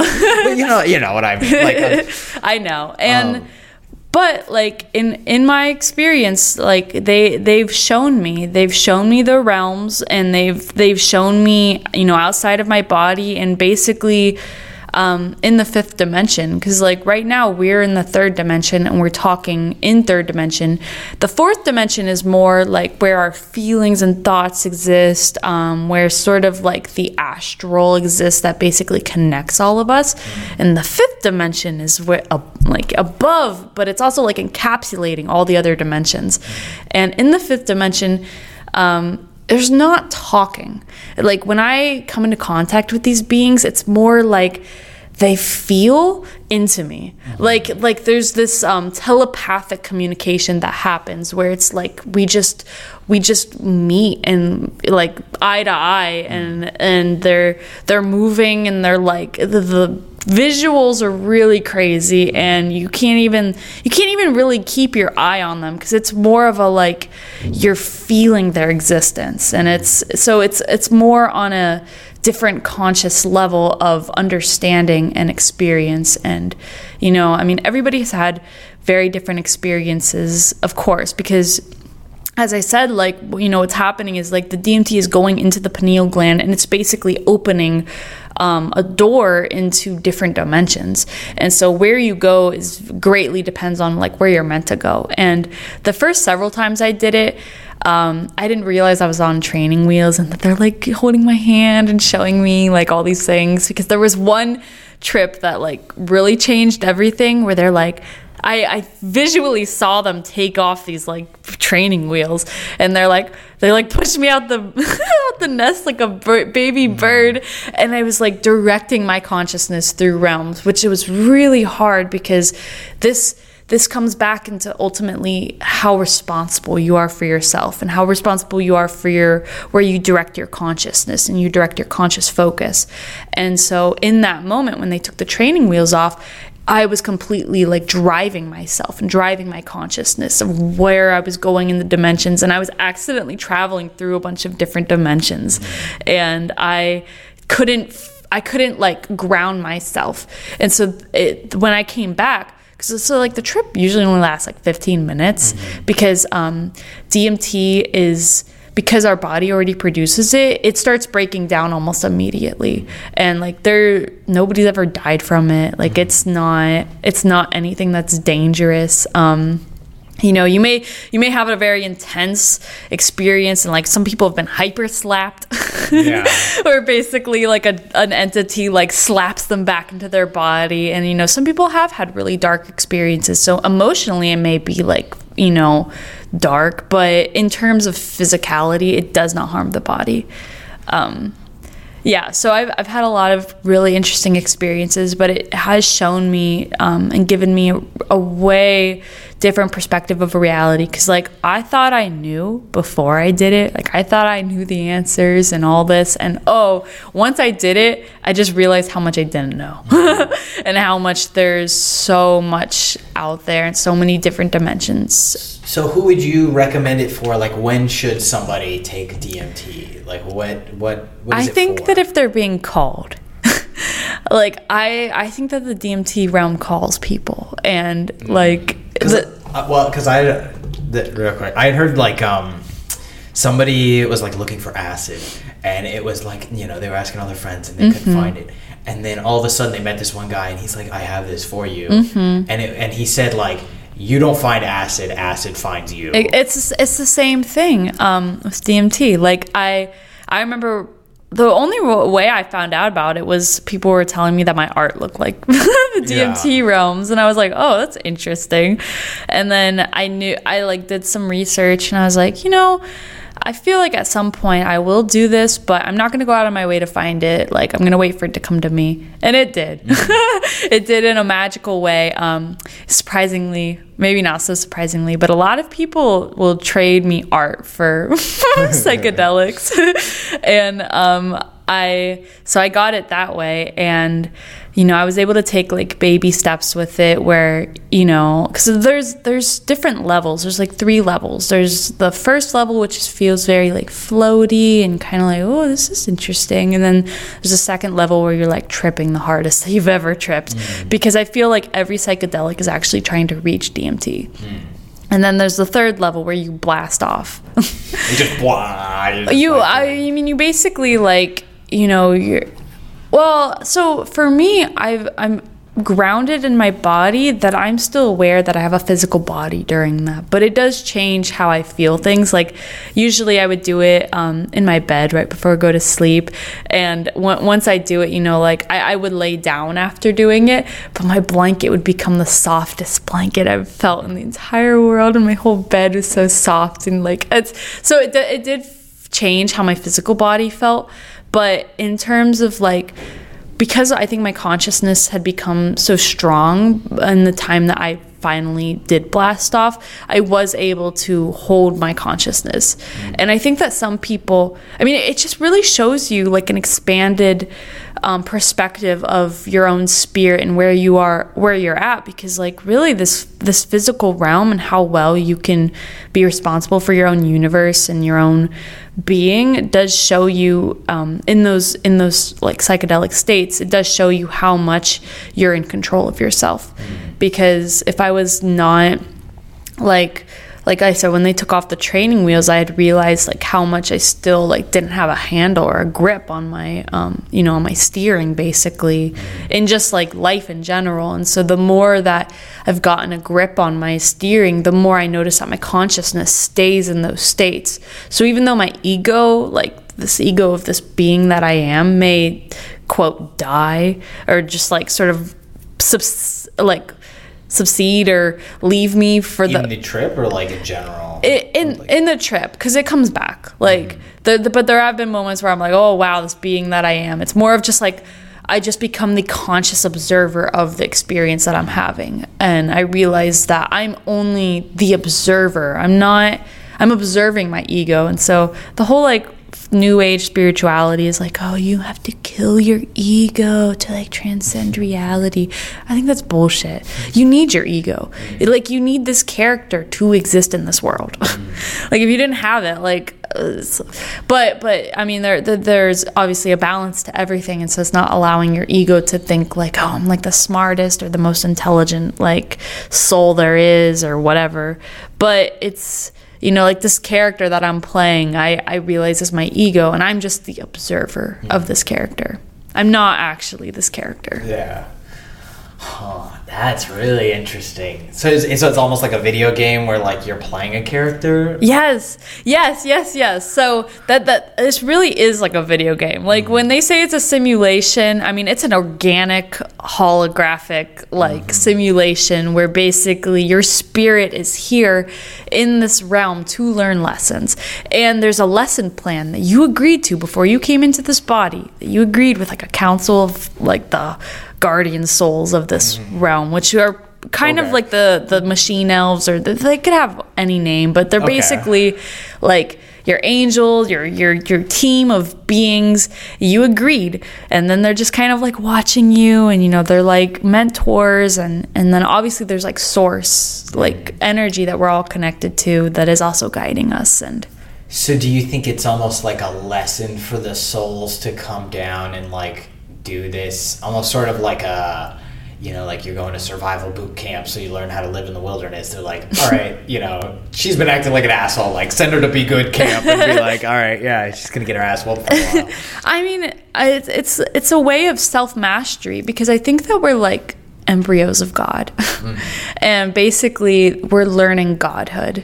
And I think that this, that these lessons we're experiencing, you know, because I, I mentioned last time that we talked that this is like kindergarten in the universe, mm-hmm. that there are way higher dimensions, but you have to learn the basic building blocks of this universe before you can be start operating your own universe and like create your own universe, basically. And so I think that what godhood is, is, you know, it's just this fractal expansion of our reality and of who we are right now. And so if you can learn self-mastery, and you can basically um, uh, curate yourself to be of like a higher service to all of humanity, of to like the collective, then you it, it's you know it's called ascension. Like you're you're basically ascending if you're learning these lessons. But some people don't learn them because, I mean, you know, there are. I do think that this game has been like attacked and like manipulated in a lot of ways, and so there's a lot of forces at play that are like basically confusing people of why they're here and mm. the information of why souls are here and what souls or what this place even is. You know, a lot of people are in amnesia and don't have that that memory right now of who they are and why they're here. And so a lot of people just think that this is all that exists and that we're on like a random floating rock in space and that this is like that there's no meaning. But why? Why would that, like, if if you're being put into a video game, I guess, like, yeah, you need enemies to defeat in the game, but, like, you know, That's, why would you, is, mm-hmm. are there are there people who are also playing the game who are, like, against the gods? Yes. There's the, the demons, there's the, yeah, they're trying and, to win. Yeah, and I mean, well, they they basically... You know, they're they're trying to steal the energy from those who are still connected to God and connected to the source of all energy. And it's because they've disconnected themselves from that source. And they they want to be God without doing the hard work. They basically want to steal and consume the energy from others rather than learn how to create it themselves. So what, like, hmm, do you think, like, because I'm trying to think of it from, like, the position. It sounds like a very, like, it's analogous to, like, the devil. Like, you know, mm-hmm. everybody is an angel. They're a child of God. And the devil mm-hmm. wanted to become God, but then yeah. he fell away. So it's a similar, like, story. But I'm wondering if, um, like, you know, the devil, I imagine, thinks he's right. You know? Like, it's sort of like yeah. the, um, I don't, I don't know who said it, but it was basically, like, nobody does something at being like, oh, I'm gonna do something evil. They mm-hmm. just think like this is like it's like the right decision to them, although yeah. their reasons might be bad. It's like like for instance a serial killer, and I'm you know mm-hmm. I'm not a serial killer, just so you know, so I don't know what they think, but I assume it's like a um it's sort of like a, I really feel good when I kill people, and mm-hmm. I don't care about other people because I'm number one. So it's not like they have a reason to be like, oh no, I shouldn't kill somebody because that's mm-hmm. another person. They're like, no, I'm like the bro. So like I can do whatever I want and it makes yeah. me feel good. So this is like the right decision. They're not like, oh, this is really, really bad. I shouldn't be mm-hmm. killing people. But then they're like, ah, I'm going to, you know. Well, I maybe mean, it's both. Because I, I think that they get off on it. Like they get a power. Like I, I think I've heard, um, you know, when they've interviewed some serial killers that they they get energy. Like there's a sort of. Um, it's like a drug. Almost. It is. It's like a high that they get after doing it, and so you know, there's a, there is something that they're after, but it's a very consumptive high. You know, I mean, obviously, they're if they're consuming the life of another person, yeah. there is a really dark energy there, and it's because it is against God. And I think, you know, I can't, I can't say like the whole, you know, why it is that the devil separated himself from God, or you know why he's now got a why there's a bunch of demons who followed him. But I mean, ultimately, I think it's a you know there when you are with God and you're with just the source of all creation. That's that's the energy of love. Like love is a universal law of God, and it's a frequency. And to be in that state of love is a state of of giving and of expansion and of creation, which is very light energy. And to be in that, you have to be of service to God. You know, you have to be of service to this higher path. Mm. But with free will is what created people who are choosing the path of consuming that, because all that love is what animates everything, and that love is what is powering this entire society, even if it's being used in a really dark way. Because I do remember talking about um last time that we that this society is being it's basically people are being siphoned of that energy, that they are naturally connected to God, but it's being siphoned by these dark forces because they disconnected themselves. So they've basically become like black holes where they have to consume light to basically keep existing. So they're consuming all the light in other people to fuel their creation because they're not connected to God themselves, so they can't just naturally create life mm. like beings like us can. Mm. See, but then that goes again to what we were talking about earlier. It's like the, like, you know, God allows the devil to exist, and like God loves the devil.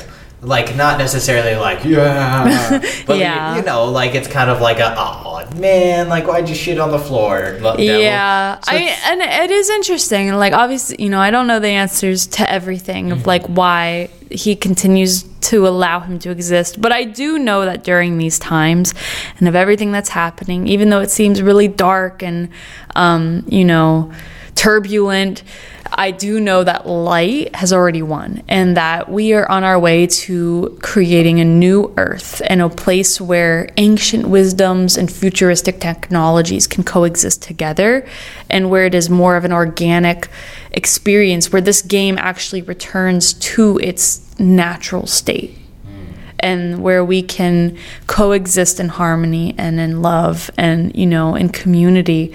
And a lot of people, I think, struggle with that idea of like, oh, it's always going to be, you know, like there's always evil is always going to exist. And I disagree, because I think that their karma is about to like really hit them in the butt and is going, it's taking them down with them. And I mean, there's a lot of, I, you know, I can't say for sure what will happen, but there are a lot of beliefs that, you know, there are two timelines right now, and there's like this really dark, like turbulent timeline where, you know, people are going to be in famine and fires and hurricanes and like all of this death will occur. And then there's this other timeline that's moving into like an organic ascension where we coexist in that harmony and love and that peace. Mm-hmm. And these timelines are splitting right now, which is why it's actually really hard to interact with people who are not opening themselves up to spirituality and are basically like, everything is going down, it's all terrible, and like like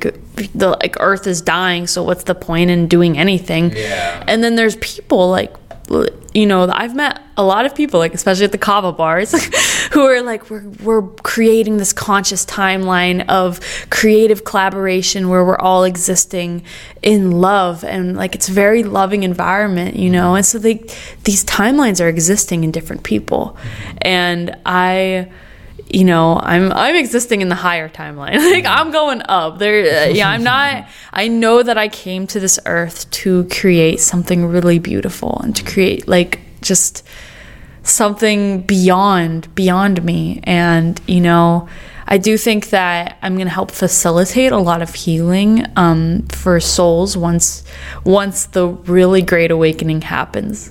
Because a lot of truth is coming out right now, um, especially about like everything that's happened in the past couple of years and how corrupt the government is, and you know, everything we were talking about with the health system. I just like there's so much corruption, and I want to help return the power into people so that they realize actually how powerful and magical they are. Mm-hmm. Like I think that humans can actually fly if they believe it.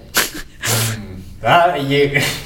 I, yes, I was like, yes, yes, yes. Wait, wait a minute. I don't know. Like, but that just goes. I just think that humans naturally are really magical, and that we have magical powers, but it's our minds that have convinced us that we don't have it. And it's programs from society that have shown us that, like, hey, you're a weak little human being and you just kind of are, like, here to, like, exist for whatever reason. Like, there's that belief, and then there's the belief of, like, you're a magical being who has the most advanced technology on this planet, which is the human body, and there's so much potential that you can do with that human body. Like, there's two different beliefs. Well, and which I, one's more inspiring? I mean, I prefer definitely the I can fly one, but I like I don't know. I find myself cycling through, which, you know, goes back to like the depression thing of like, sometimes it's just like, dude, you suck. But then sometimes it's like, bro, I am the shit. Like, let's yeah. go. But I mean, it's, you know, I just want people to return to that magic. And like, I've, I've seen people online who are returning themselves to that magic fully. And I mean, there's like, I've seen, I, there was this video of a, of a girl in, um, I don't remember if it, like it was, is in Africa somewhere. And she's like doing miraculous healings, like how Jesus did, where she's like, literally they're, they're bringing her all throughout the country to people who are sick, and she's just putting their putting her hands on them, mm. and that she's healing them like instantly. And so there are there are so many um there's so much proof of people using like magic in their bodies. And and actually this goes into my belief about like Jesus, and actually his real name was Yeshua, like the Jewish Jewish um yeah. pronunciation. But you know, in the whole Christian belief is that, oh, we must follow him. And people like put him as an external savior and are like, oh, he's the one who will heal us. He's the one who will do all this. But really, like, I think what he said, follow me, I think he means more of like, follow in my footsteps. That I I believe that everybody has the same powers that Jesus had. Mm. And that the consciousness he was operating is called Christ consciousness, and that everybody has Christ consciousness. See, I've heard, oh, okay, this is going to be long. So I've heard a lot of things. So one, like, you know, like for the Catholics, to become a saint, mm-hmm. you have to perform a miracle. Mm. That's like the minimum. So it's kind of like a, like a lot of the Catholics are like, no, we're getting a little sciencey now, but at the same time, it's like, yeah, but they perform. Mm-hmm. Um, but so, and then I guess going into what you said about like following in Jesus's footsteps of like, so I guess you're sort of in like the Jewish perspective of like, he was another prophet, like he was another one of like the, you know, like the, the errand boys of God, not to be like, um, not diminutive, but you know, like errand boys. Yeah. But like, um, like he was sort of like a, one to look at, but he himself was not God, or like he had actualized God within him, but he was not the only person who Ex- could do that. Yes, I, I agree. And, you know, like the Christian, um, I know there's a lot of different Christian beliefs, but the one where it's like, oh, he's the only one, like we have to look to him to save us. Mm-hmm. I, that's, that's, putting the power outside of you again. It's not that taking responsibility and realizing that that power is inside of you. And I believe that everything that Jesus did, that you and me could do too. Mm. Even like walking on water. and know? fly. I mean, yeah, and flying. fly. Yeah. yeah so I think that he was somebody who realized his Christ consciousness. Mm-hmm. And, you know, when they say he's the only son of God, like I think that you're a son of God. And I think, you know, I'm a daughter of God. And like we all have that same relationship to God that Jesus had. And he just wanted people to realize that they can have that power too. And so this idea of externalizing him as the savior, and like, it's, that wasn't what I think his message was. And I think it was just like distorted throughout time and throughout different writings. But really it's like when I, when I've had certain mushroom trips, I've tapped into my own Christ consciousness, where I feel the chi moving through my entire body, and I feel superhuman, and I feel like I can, that I have healing in my hand, and that I could help heal people, and that I can, you know, basically transverse this love and this energy within my being into other people and do just what he did. And so, and I think it's a lot more empowering. It's not to say like, you know, I'm the next Jesus or anything like that, but I just want people to understand that they have that power and that energy within them too. Well, it's funny because I, I was reading this book, and I didn't read the whole thing because I thought he was a little bit loopy, um, but it was called like The Key to Self-Realization or something like mm-hmm. this, by some yogi who had come over to America in like the fifties or sixties or something. And he was saying how like everybody has Krishna con- consciousness mm, within mm-hmm. them. And like Krishna is the word for God. Like you can call it God yeah. or like whatever. And he explained why you say Krishna instead of God or whatever. But like, it's very interesting that you say that after I read that a couple weeks ago. It's like, huh? Because mm-hmm. it was just like, there is a little bit of it within you. Like it's, you know, we have our own consciousness, but there is still that core. And it's similar to like, you know, everybody has two hands, or, you know, most people have two yeah. hands, one nose, so on and so forth. It's like you all have, it's in your genetic code to have that little yeah. piece of it. I mean, like if we're extensions of God, then we would have that energy of God, basically. Mm-hmm. Not to say like, oh, I am God, but I am an aspect of God. And so the energy, like you think about a tree, I, I think I mentioned this last time, but um, with the the leaves, like we're, me and you are just a leaf next to each other, like mm. talking, but we're connected to the to the branch, and we're connected to the mm. trunk, and we're connected to the roots. We're connected to the entire energy of the tree mm. that is fueling us as little leaves. Well, so one of the things the guy was talking about in the book was saying how like you shouldn't... Um, like you want to sort of not disassociate, but kind of step back from everything. And so it's not just like you should step back from like, oh, I'm going to eat all this food mm-hmm. and I feel sad. Just like step back from those feelings. But it was also like trying to step back from the feelings of like, I'm so happy today, like kind of thing of like, don't just step away from the, the lows, but step away from the highs mm-hmm. in order to come to kind of like the balanced center of neutrality with, without everything. Yeah. Yeah. So, I mean, yeah. yeah, it's that's being in the center. And I mean, it goes into what I mentioned earlier about being the observer. Like, even though I'm talking right now, when I move my consciousness to the part of me that's observing my talking, that's actually who I am. And that's being more in my centered, because the observer doesn't feel things. The observer f- observes the feelings of this body, mm.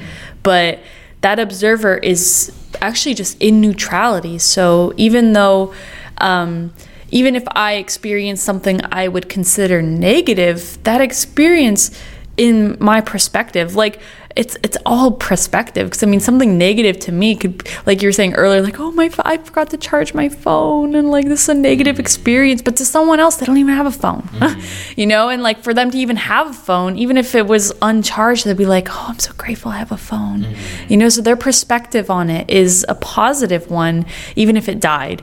And so every. Everything that we would consider positive or neutral, any judgment that we make is really not not real, and is more of our perspective, and it's not um, it's not based in in like a factual, truthful reality. It's and not I mean, objective. Yeah, it's not objective, and I mean, it reminds me of this movie I watched. It's called The Shack, and it's it's a movie about um, God and like Jesus, but it meant it does it in a really like interesting and different spiritual take on it.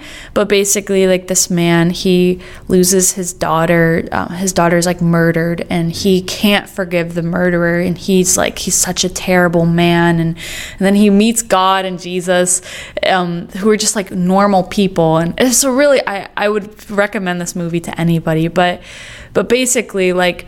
I, what I got from the premise of the movie is like, you can't judge these people. Like only God can judge, really. Like we, in our perspective, because he didn't, you, you know, obviously he's upset that this man like murdered his daughter, but he, he doesn't know what that man has been through. And it's not to justify the actions that he took, but for him to judge him and say that that man's an evil man, like, it, I mean, it goes into his ho- whole perspective of his own father, and like his um, experience of his father not being a good father to him. But he uh, basically, God shows him like that what his father, because his father like abused him, but his, but God shows him that his father was abused as a child. Mm-hmm. And so he, growing up as a child, didn't know that perspective. He saw his father as a really bad man. But once he saw this perspective of his own father being abused by his father, his perspective changed, and was like, wow, like, you know, I mean, it gave him more compassion, basically, mm-hmm. to see, like, I don't actually know the full story. Like, only God actually knows the full story of all of our bads, all of our goods, you know, yeah. and, like, really what makes us a human being. And we can't judge. We can't judge other people, even if we think that what they did was an evil act. Like, you know, people in prison who have murdered other people, like, we can't judge them based on that one action, because we don't know the childhood that they have, and we don't know how much. And like I said, this isn't to justify any of those actions, but it's just that we can't make those judgments of that they're a good or bad person. Yeah, that's really, because like I, I've listened to a lot of podcasts about serial killers, and most of them have been abused, exactly, or have had some kind of trauma, like This mm-hmm. guy, well, I mean, we don't need to go into the details of it, but he did something terrible, but it was like he was abused by his mother mm-hmm. to a point where it's like, oh, of course he killed his mom because, like, she yeah. was the one who's, like, you know, it's mm-hmm. like, okay, like, and it's not like, oh, yeah, go kill your mom if she's being a dick to you. It's like, no, but it's like, I see where it, like, I can, Ex- I read the story. Exactly. Yeah. And I mean, Je- like, even Jeffrey Dahmer, I had watched that um, series that had come out mm-hmm. and, you know, a lot of people, like, still want to just say, like, oh, he's an evil man. And, like, I, I'm not justifying any of the things he took. But seeing in in that story of how his mother, one, did drugs with him while he was in the womb. And then was, like, very um, chaotic and, like, didn't didn't give him any love or any, like, you know, attention, basically. And just to just for a child, um, you know, to not experience the love of their parents can make them make a lot of choices that, you know, may end them up in jail and like all of these other all of these other issues. And so it's like, I think a lot of people don't realize these deeper perspectives of what what occurred to them as a child for them to make these choices as an adult, which ultimately goes into my belief that the family unit is so important, and that, like, to create a strong society, a strong community of people, it starts with you as an individual. And if you choose to have children, you need to be responsible for yourself and then be responsible for those children, because you, once you bring a child into this life, you're responsible for the future of this, like, society. And so, you know, and and I mean, it goes, like, fathers and mothers. And there's, I notice a lot of women nowadays that there's a lot more single households where it's just moms raising their kids, and then the moms are playing the man, the masculine role by working and providing for the house, and then they can't actually play the mother role, which is raising the children. And then they're putting the children in school systems, which is just raising them to be workers for the society. For me, I'm going to homeschool my kids, and I'm going to teach them about business, and I'm going to teach them about all of the things that I think are really important to be a human being, and they're going to be amazing. I mean, I would hope so. I mean, every parent would, but I know that with my intentions and with me wanting to be completely present in their life, like, nobody else is going to raise my kids. Not a school, not a nanny, or, you know, some other person. It's going to be me, because I have the blueprint for those kids. Mm. So, so like, I'm guessing you're not a fan of abortion then?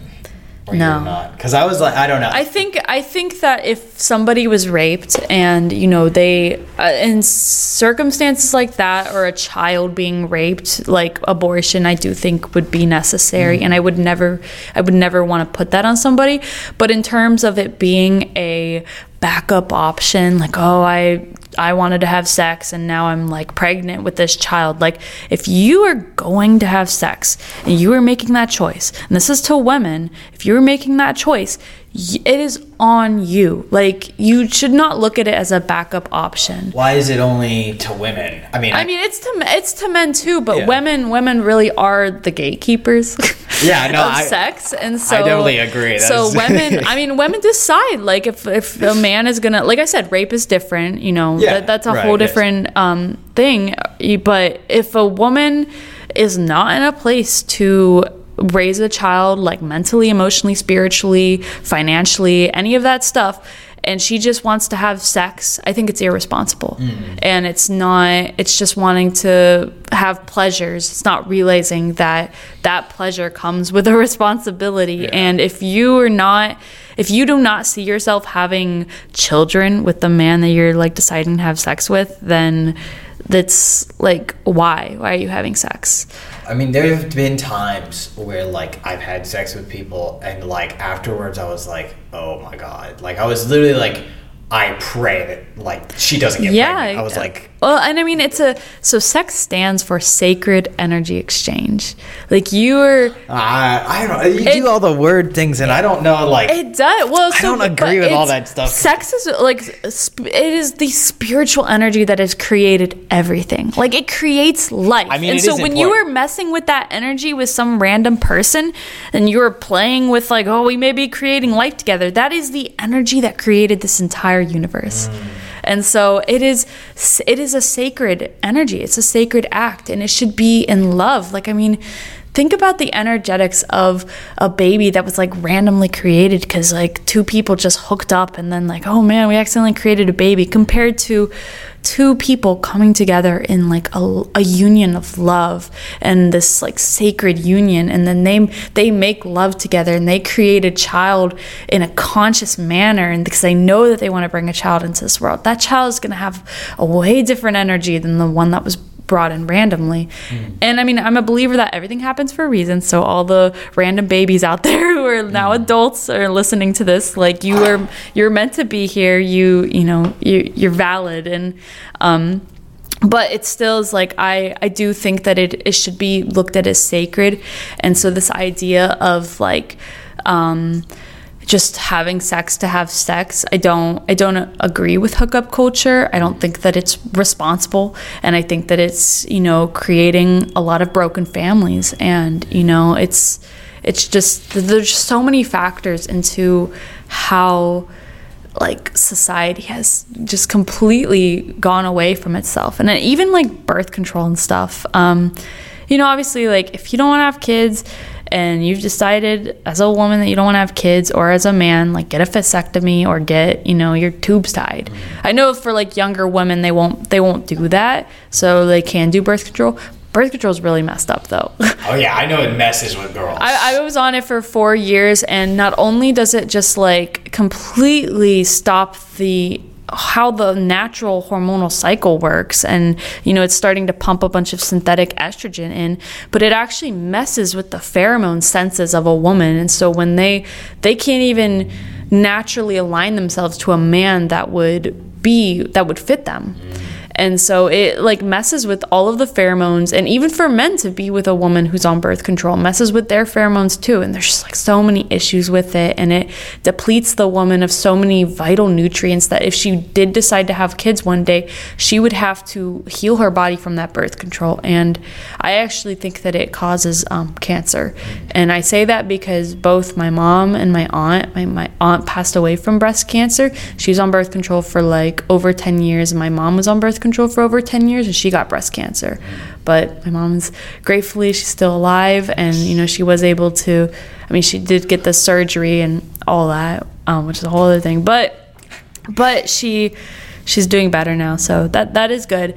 But I was on it for four years, and I can say that during that time, I do think that it like did cause a lot of issues in my body, like hormonally, and I've had to basically heal myself from those problems that it caused. And I would tell every woman to get off birth control, because did you know that women are only fertile for like about six days each cycle? So about seventy-two days of an entire year. I thought it was like a max fertility, like you could still get pregnant like right after or pretty close after your period. I mean, so it, it does vary, but still there's like different ways to track your ovulation where you, and then for most of the other parts of the month, You, your chances of getting pregnant are like very slim to none. Well, I had this um, in high school, like, right, I went to a Catholic high school. They're very mm-hmm. against like any kind of birth control. Mm-hmm. And so my teacher was like, yeah, you can kind of like hack it where if you look at like their cycles, mm-hmm. there are certain points where like you could probably get away with having sex and she probably won't get pregnant. And I was like,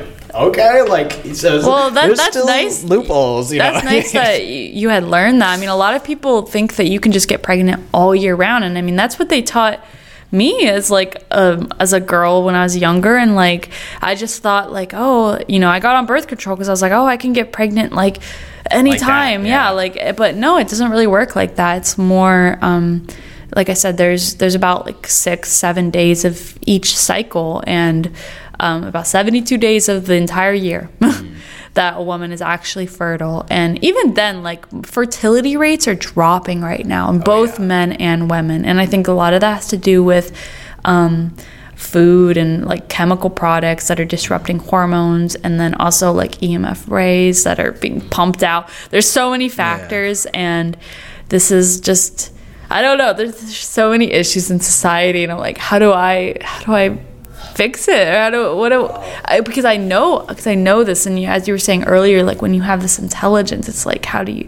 It's it's part of the responsibility to be that intelligent to share that.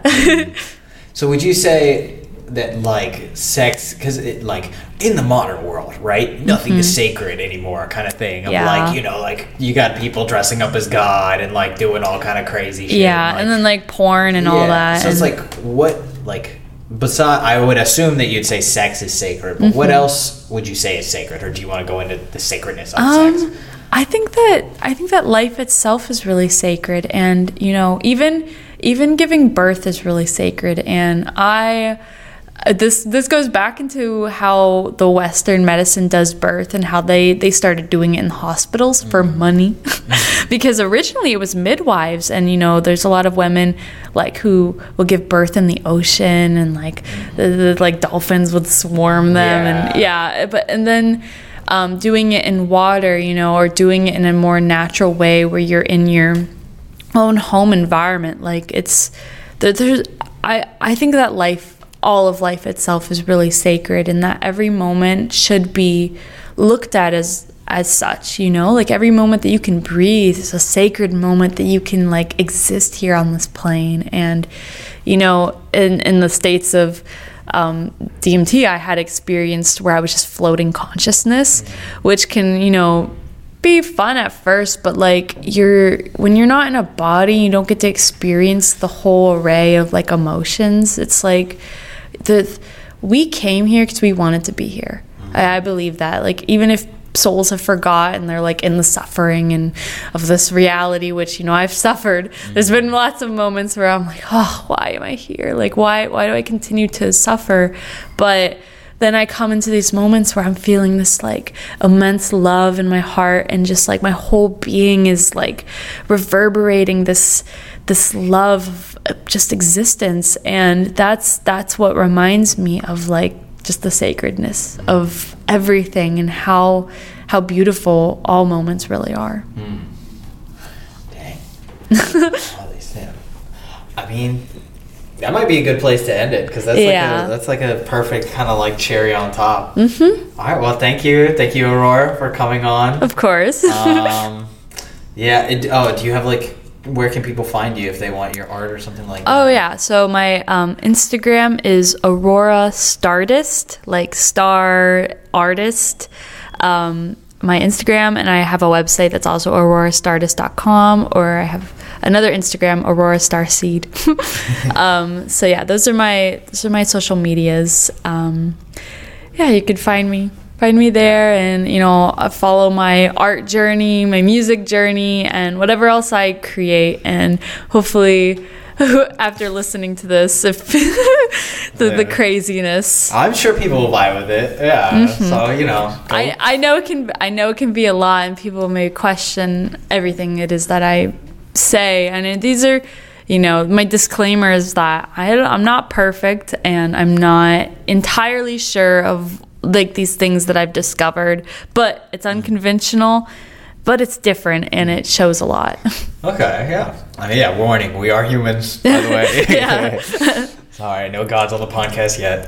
Um, but okay, yeah, well, thank you very much, mm-hmm. and uh, yeah, goodbye. Bye.